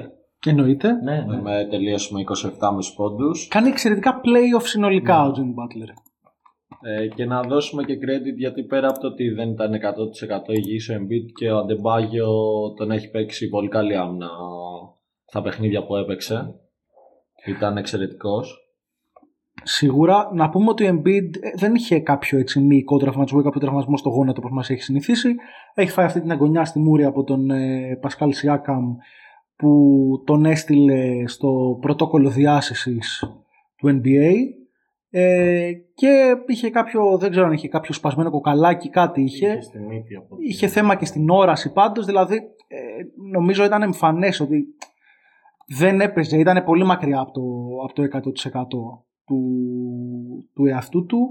Ε, σίγουρα αμυντικά βελτιώθηκε γιατί μόνο και μόνο το κορμί αυτό να το βλέπεις κάτω από τη ρακέτα τρομάζεις λίγο αλλά δεν ήταν ε, όσο επιδραστικός έχουμε, ε, τον έχουμε συνηθίσει. Δηλαδή και στο τελευταίο που ήταν elimination game για, το, για τους Sixers ε, το παιχνίδι που έχει κάνει ο Embiid εντάξει είναι πολύ, πο- πολύ άστοχος στο παιχνίδι εκείνο. Ναι, να πούμε και ότι από τους Heat έλειπε ο Λάουρι. Ε, σαν ένα παράγοντα που Ο οποίος δεν είναι ασήμαντος. δεν είναι ασήμαντος καθόλου, ειδικά για την επιθετική του λειτουργία. Είναι ο βασικός του χειριστής. Ναι, εντάξει. Κατά κάποιο τρόπο. Ενώ πολύ, με- το μεγαλύτερο κομμάτι της επίθεσης περνάει μέσα από τον, Ναι, ε, εντάξει. από τον Jimmy Butler. ΟΚ. Ε, να πούμε, εντάξει, δύο παιχνίδια έπαιξε μόνο ο Λάουρι και ήταν αρκετά κακός και, σε, και σε αυτά τα δύο παιχνίδια, πάρα πολύ άστοχος. Ε, γενικά τα playoff που κάνει ο Λάουρι, εντάξει, ΟΚ. Έχουν σημαδευτεί από τραυματισμούς και στα παιχνίδια που ήταν υγιής θα μπορούσε να είναι επιθετικά καλύτερος. Ε, step up του Αντεμπάγιο σε σχέση με την προηγούμενη σειρά όπου λέγαμε ότι περάσαν άνετα οι hit με τον Αντεμπάγιο να είναι ψηλομέτριος. Ε, τίμιος, καλός μάλλον Tyler Hero, έτσι να δίνει πράγματα πάντα από τον πάγκο. Νομίζω πως βασικό κομμάτι της φετινής συζήτησης για τα playoff των hit είναι πέρα από τους κλασικούς ρολίστες, τους οποίους τους έχουμε συζητήσει πολύ και στο προηγούμενο podcast, ο Strus, ο Vincent, ο Deadmond κτλ. Ε, είναι ε, το ότι βρήκαν έναν, θα πω εγώ, ανέλπιστο συμπροταγωνιστή στο πρόσωπο του Βίκτορο Λαντίπο, ο οποίος νομίζω ελάχιστοι περιμένανε όχι γιατί ο Λαντίπο δεν ε, μας έχει δείξει πριν τον τραυματισμό του ότι μπορεί να είναι ένας πάρα πολύ καλός βασιλμπολίστας, αλλά γιατί ο τραυματισμός του ήταν ε, πολυετής, ήθελε ακόμα και πέρσι που γύρισε και θεματάκια έβγαλε και ιδιαίτερα καλός δεν ήταν ε, και αμυντικά και επιθετικά έχει δώσει αρκετά πράγματα ε, στους hit. Μπορεί να μην σουτάρει καλά από το τρίποντο, αλλά συνολικά δεν δίνει 10 πόντους σουτάροντας καλά ε, μέσα από τη γραμμή του, του τρίποντου. Είναι και καλό, όπως είπα πριν, defensive presence, δίνει, δίνει πραγματάκια ο, ο Λαντίπο, ακόμα και το plus minus, τους, plus minus του να είναι αρνητικό, που είναι αρνητικό ε, στη σειρά. Ε, βοήθησε κάποιες πεντάδες των hit όταν ξεκουράζονται ο Butler, ο Αντεμπάγιο κτλ. να παραμένουν ε, αποδοτικές. Πολύ καλός επίσης και ο Max Strus. Ναι, ναι, ναι, εννοείται.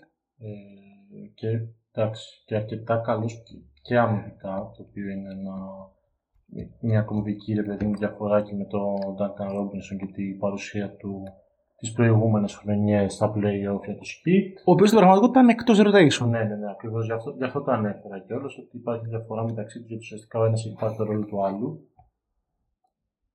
Παίζει μόνο garbage time πλέον. Ο Duncan Robinson θα έχει ένα ενδιαφέρον γιατί υπέγραψε αυτό το καλοκαίρι ένα Πολύ μεγάλο Μας πέρασε ένα πολύ μεγάλο συμβόλαιο με 18 εκατομμύρια το χρόνο. Έχει ενδιαφέρον να δούμε τι θα κάνει με το συμβόλαιο αυτό η Hit, γιατί δεν έχει νόημα να τον κρατήσουν αν δεν είναι μέρος του rotation.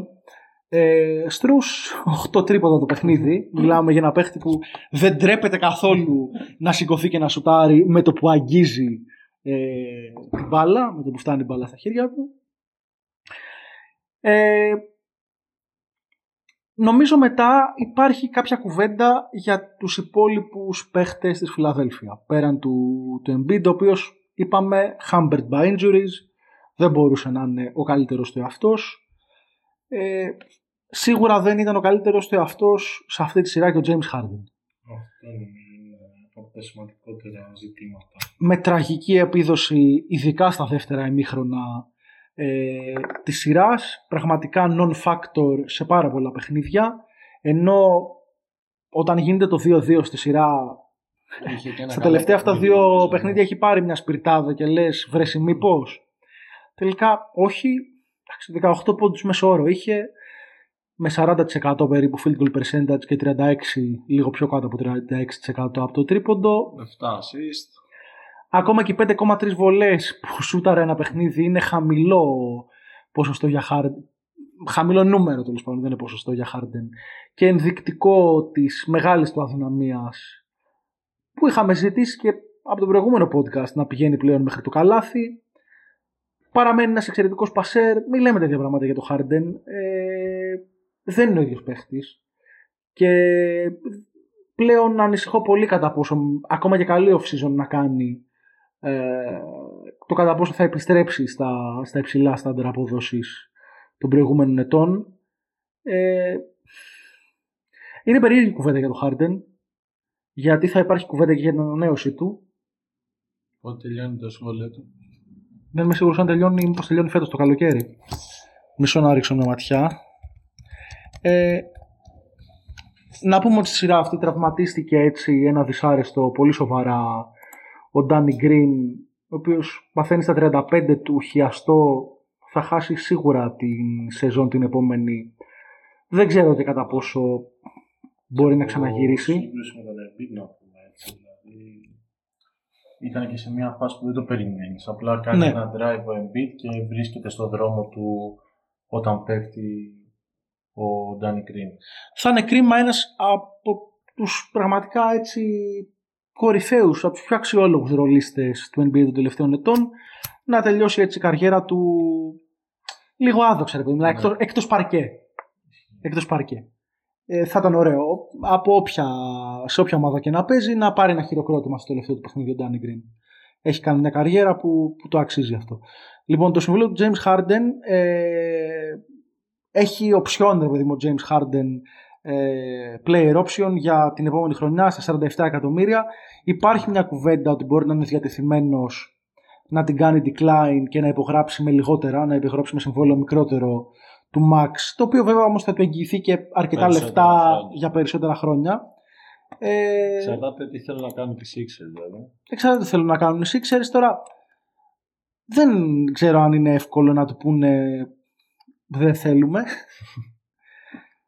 Είναι λίγο παγιδευμένοι νομίζω πλέον σε αυτό το duo, το Embiid ε, Harden και η, α- η αλήθεια είναι ότι φοβάμαι κατά πόσο αυτό το duo έπιασε το peak του, δεν θέλω να πω ακριβώς το peak του, αλλά δεν μπορεί να κάνει κάτι πολύ καλύτερο από αυτό που έκανε φέτος. Ίσως δεν μπορεί να πιάσει το peak, θα έλεγα. Ναι, αυτό Το ότι- αν ρωτήθηκα. Ο James Harden είναι 32 και ενώ δεν είναι μεγάλος, πολύ μεγάλος ηλικιακά, είναι ένας ποδοσφαιριστής που το κορμί του και η ζωή που... Ε, συγγνώμη, ένας μπασκετμπολίστας που με τη ζωή που κάνει και με τον τρόπο που διατηρεί το κορμί του δεν σε κάνει ιδιαίτερα αισιόδοξο ότι θα μπορεί να συντηρείται για πάρα πάρα πολλά χρόνια ακόμα. Είχα παρακολουθήσει μια κουβέντα στο Twitter κατά πόσο θα τον βοηθούσε να ακολουθήσει τη συνταγή του Chris Paul ο οποίος έγινε σε σχετικά προχωρημένη ηλικία vegetarian. Δεν κάνω πλάκα όντως και θεωρείται ότι είναι ένας από τους βασικούς λόγους που έχει καταφέρει να διατηρείται σε εξαιρετική κατάσταση για τα 37-38 του χρόνια. Δεν ξέρω, δεν ξέρω. Έχει πραγματικά ενδιαφέρον να δούμε τι είναι διατεθειμένος ο Harden να κάνει για να βοηθήσει την ομάδα του. Trust the process. Έλα, Trust the process. Πιο πρόσεχε, δεν υπάρχει κανένα πρόσεχε, αυτά έχουν λήξει από όταν έφυγε ο Σάμ Χίνκι. Και- Ο Τάιρις Μάξεϊ δεν έχει κάνει καλή, η αλήθεια είναι σχετικά σειρά επιθετικά. Πρώτος σκόρερ ήταν ε, της Φιλαδέλφια με 20,2 πόντους, 45,6% field goal percentage και 34,4% τρίποντο.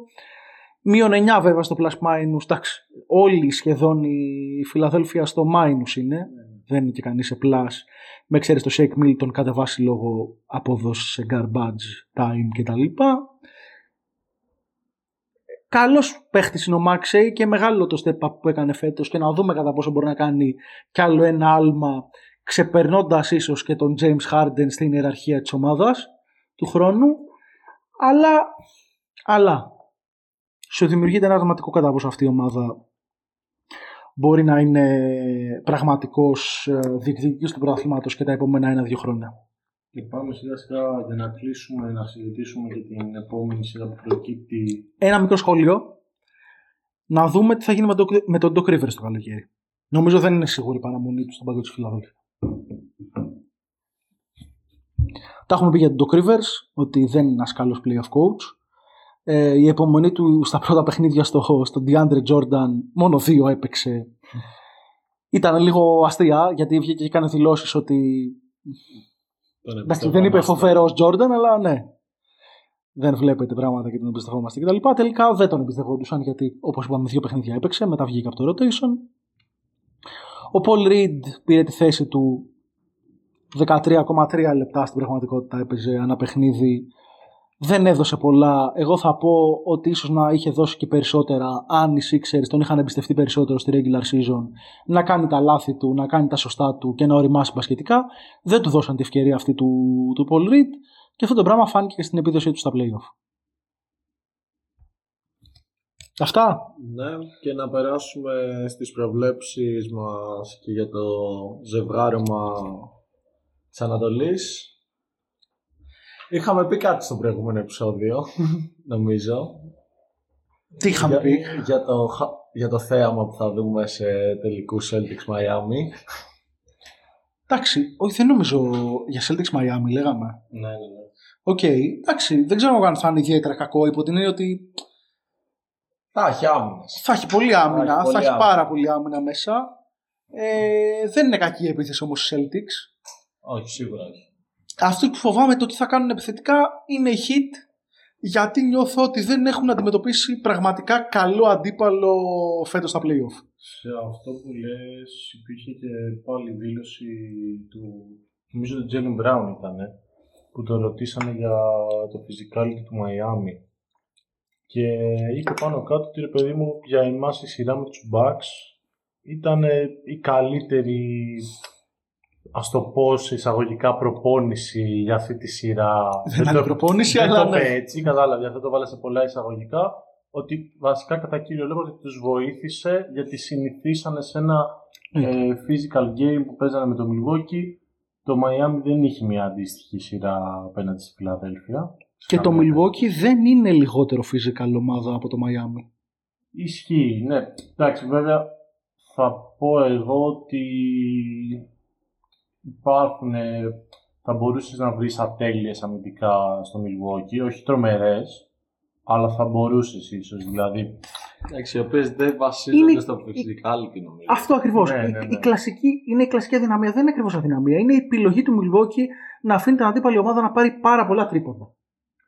Ναι, αυτό είναι. απλά αυτό είναι το αμυντικό τους πλάνο. Mm. Άλλες μέρες θα βγει, άλλες μέρες δεν θα βγει. Ε, το Miami δεν είναι μια τέτοια ομάδα. Δεν θα αφήσει τα τρίποντα στη Βοστόνη. Όχι. Πιθανότητα. Πιθανότητα όχι. Ε, εντάξει, νομίζω ότι έχει και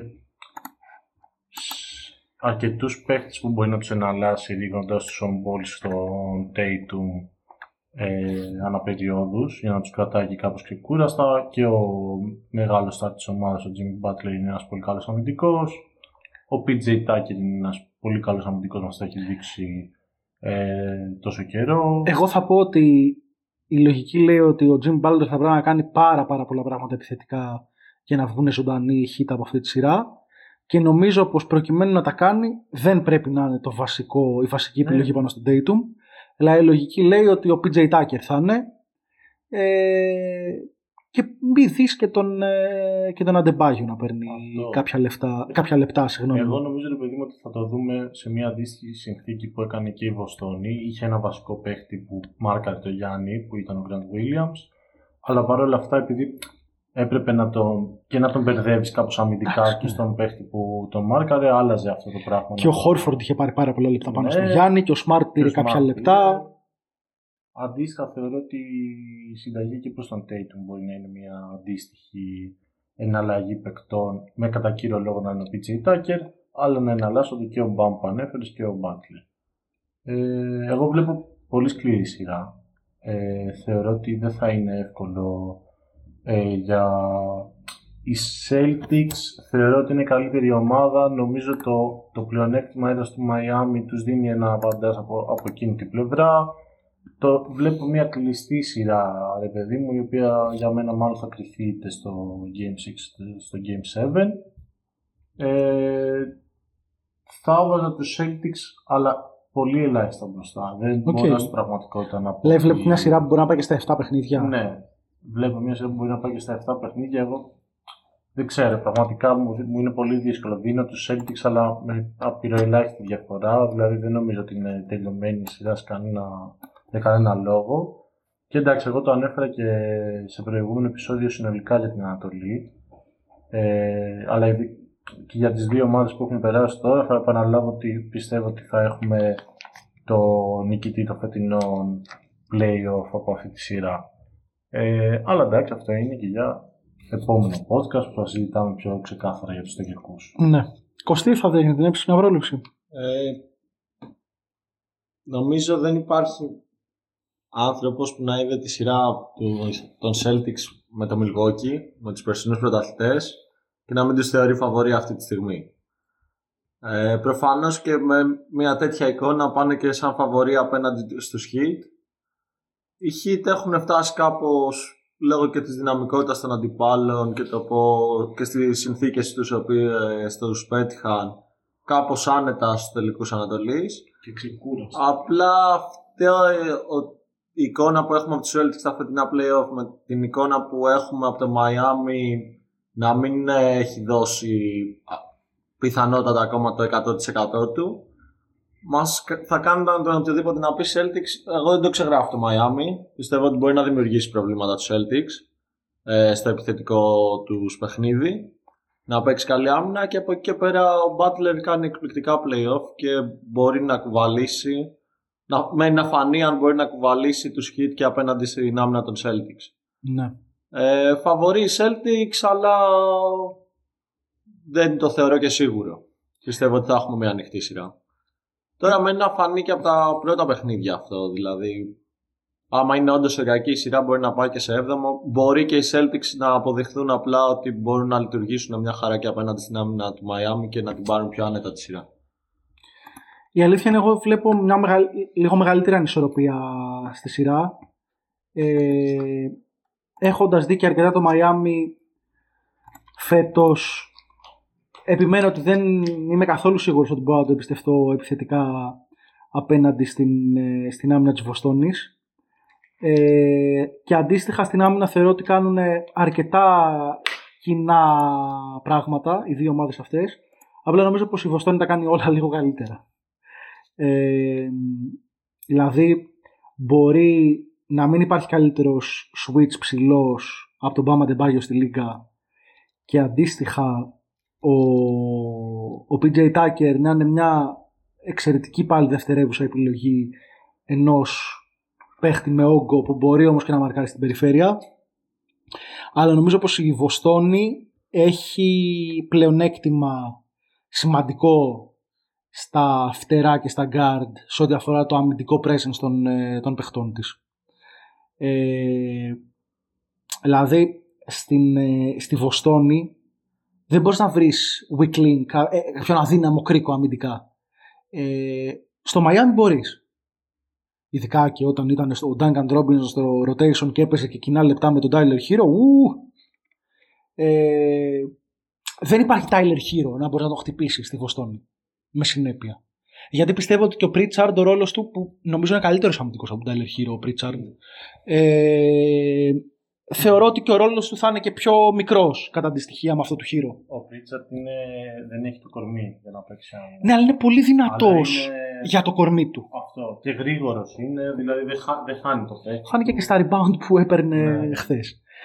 Ε, υπό αυτή την έννοια, το μόνο το οποίο με φοβίζει σε ό,τι αφορά την επικράτηση της Βοστόνης είναι το πόσο κουρασμένη θα είναι από τη σειρά με τους Bucks που πραγματικά έπρεπε και πνευματικά και σωματικά να είναι διαρκώς τα κόκκινα. Εκεί θα πω εγώ ότι ίσως να τους συμφέρει ότι, ξεκινά, ότι ξεκινάνε, ότι στη σειρά έχουν μειονέκτημα έδρας. Τους παίρνει να είναι λίγο χαλάροι στο πρώτο παιχνίδι και να φορτσάρουν στο δεύτερο. Η δική μου εκτίμηση θα ήταν Βοστόνη στα τέσσερα παιχνίδια. Από τέσσερα. Ε, στα, συγγνώμη, συγγνώμη. συγγνώμη. Στα- Υπερβάλλει. ναι, οκ. εντάξει. Βοστόνη στα έξι παιχνίδια. Συγγνώμη. Βοστόνη στα έξι παιχνίδια.